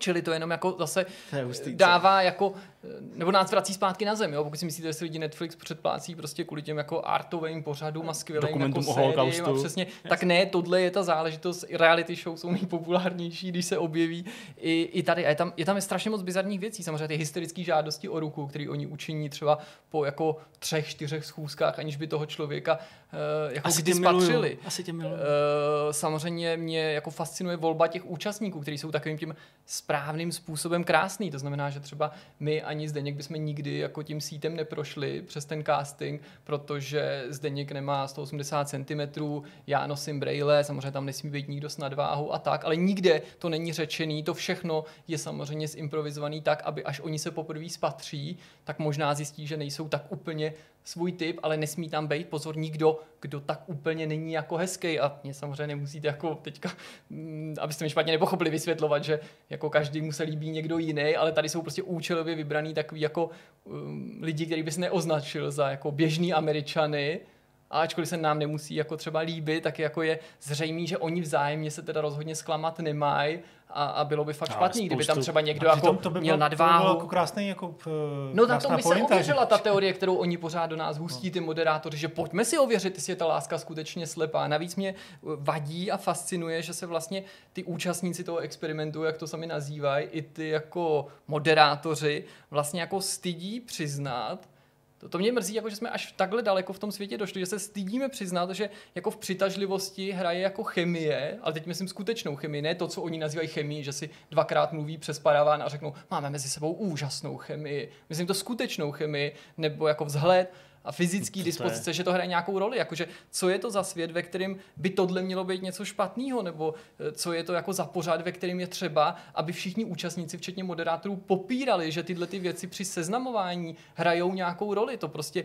už jako před stovkama nebo tisíci lety bylo lidem jasný, že prostě to, jestli ten, ten člověk voní, jestli se ti líbí, tak to neznamená nutně, že je krásnější než ten druhý, ale že se prostě hodí k tobě nebo že jste si kompatibilní, že v tom hraje roli genetika. A tohle je prostě jako jenom trapnost, která se to všechno snaží hmm. popřít. A každý další díl je nový level trapnosti, kdy prostě to celý směřuje samozřejmě do toho finále v podobě té svatby. To je jediný nevydaný díl, ten má premiéru jako zítra ve čtvrtek. Vím to samozřejmě, protože jsme to zhltli. Jo, jsme odstavili Picarda na druhou kolej. Původně jsem měl pocit, že Já to byla chyba, pak jsem toho Picarda viděl a zjistil jsem, že jako teda taky jako nic moc. Ale prostě Picarda nechme Picardem i s, tím, i s tou trapností, co tam Patrick Stewart je nucený jako předvádět, a do čeho se tam stylizuje. Takže prostě jako zvláštní a čekám jako s napětím, co se stane na konci toho posledního dílu. Eh, jestli ty lidi se skutečně jako vezmou, protože jako víceméně většina těch účastníků u toho oltáře končí, nebo jestli jako odejdou jako a řeknou si tam ne, je úplně zřejmý, jak ten celá ta situace, kterou pak, jako když oni se vrátí z toho baráku a pak dokonce z té dovolený, to si tady zmiňoval, tak to neřeknu nic navíc, když mají jako žít ty normální životy poslední dva nebo tři týdny před svatbou, jak jako to normální je jako zcela nenormální, jak jako všichni se tváří, že prostě samozřejmě se vezmeme jako za dva týdny, to je snad jasný, jsme se požádali o ruku, to je prostě o rozhodnutí, jsme prostě stvoření, ale hned jsem to poznal, ne, já jsem to hned poznal, ne, já, já jsem to poznal a hned prostě tam trumfují v tom, kdo to poznal dřív, jako, že spolu prožijou celý život. Přitom každý, snad kromě nich dvou, vidí, že se k sobě vůbec jako nehodí, že se do toho jako ty účastníci nutí, nebo je nutí ta televize, jestli to chtějí vygradovat a ty svatby pak skončí nějakou sérií, ne, to si nedovedu, jako, nebo netroufnu předvídat, nebo jestli to skončí pak nějakou, ne, nějakou anulací. láska není slepá, víš, a prostě třeba jako, to... Jo, jako fakt škoda, že se tam neděje prostě jako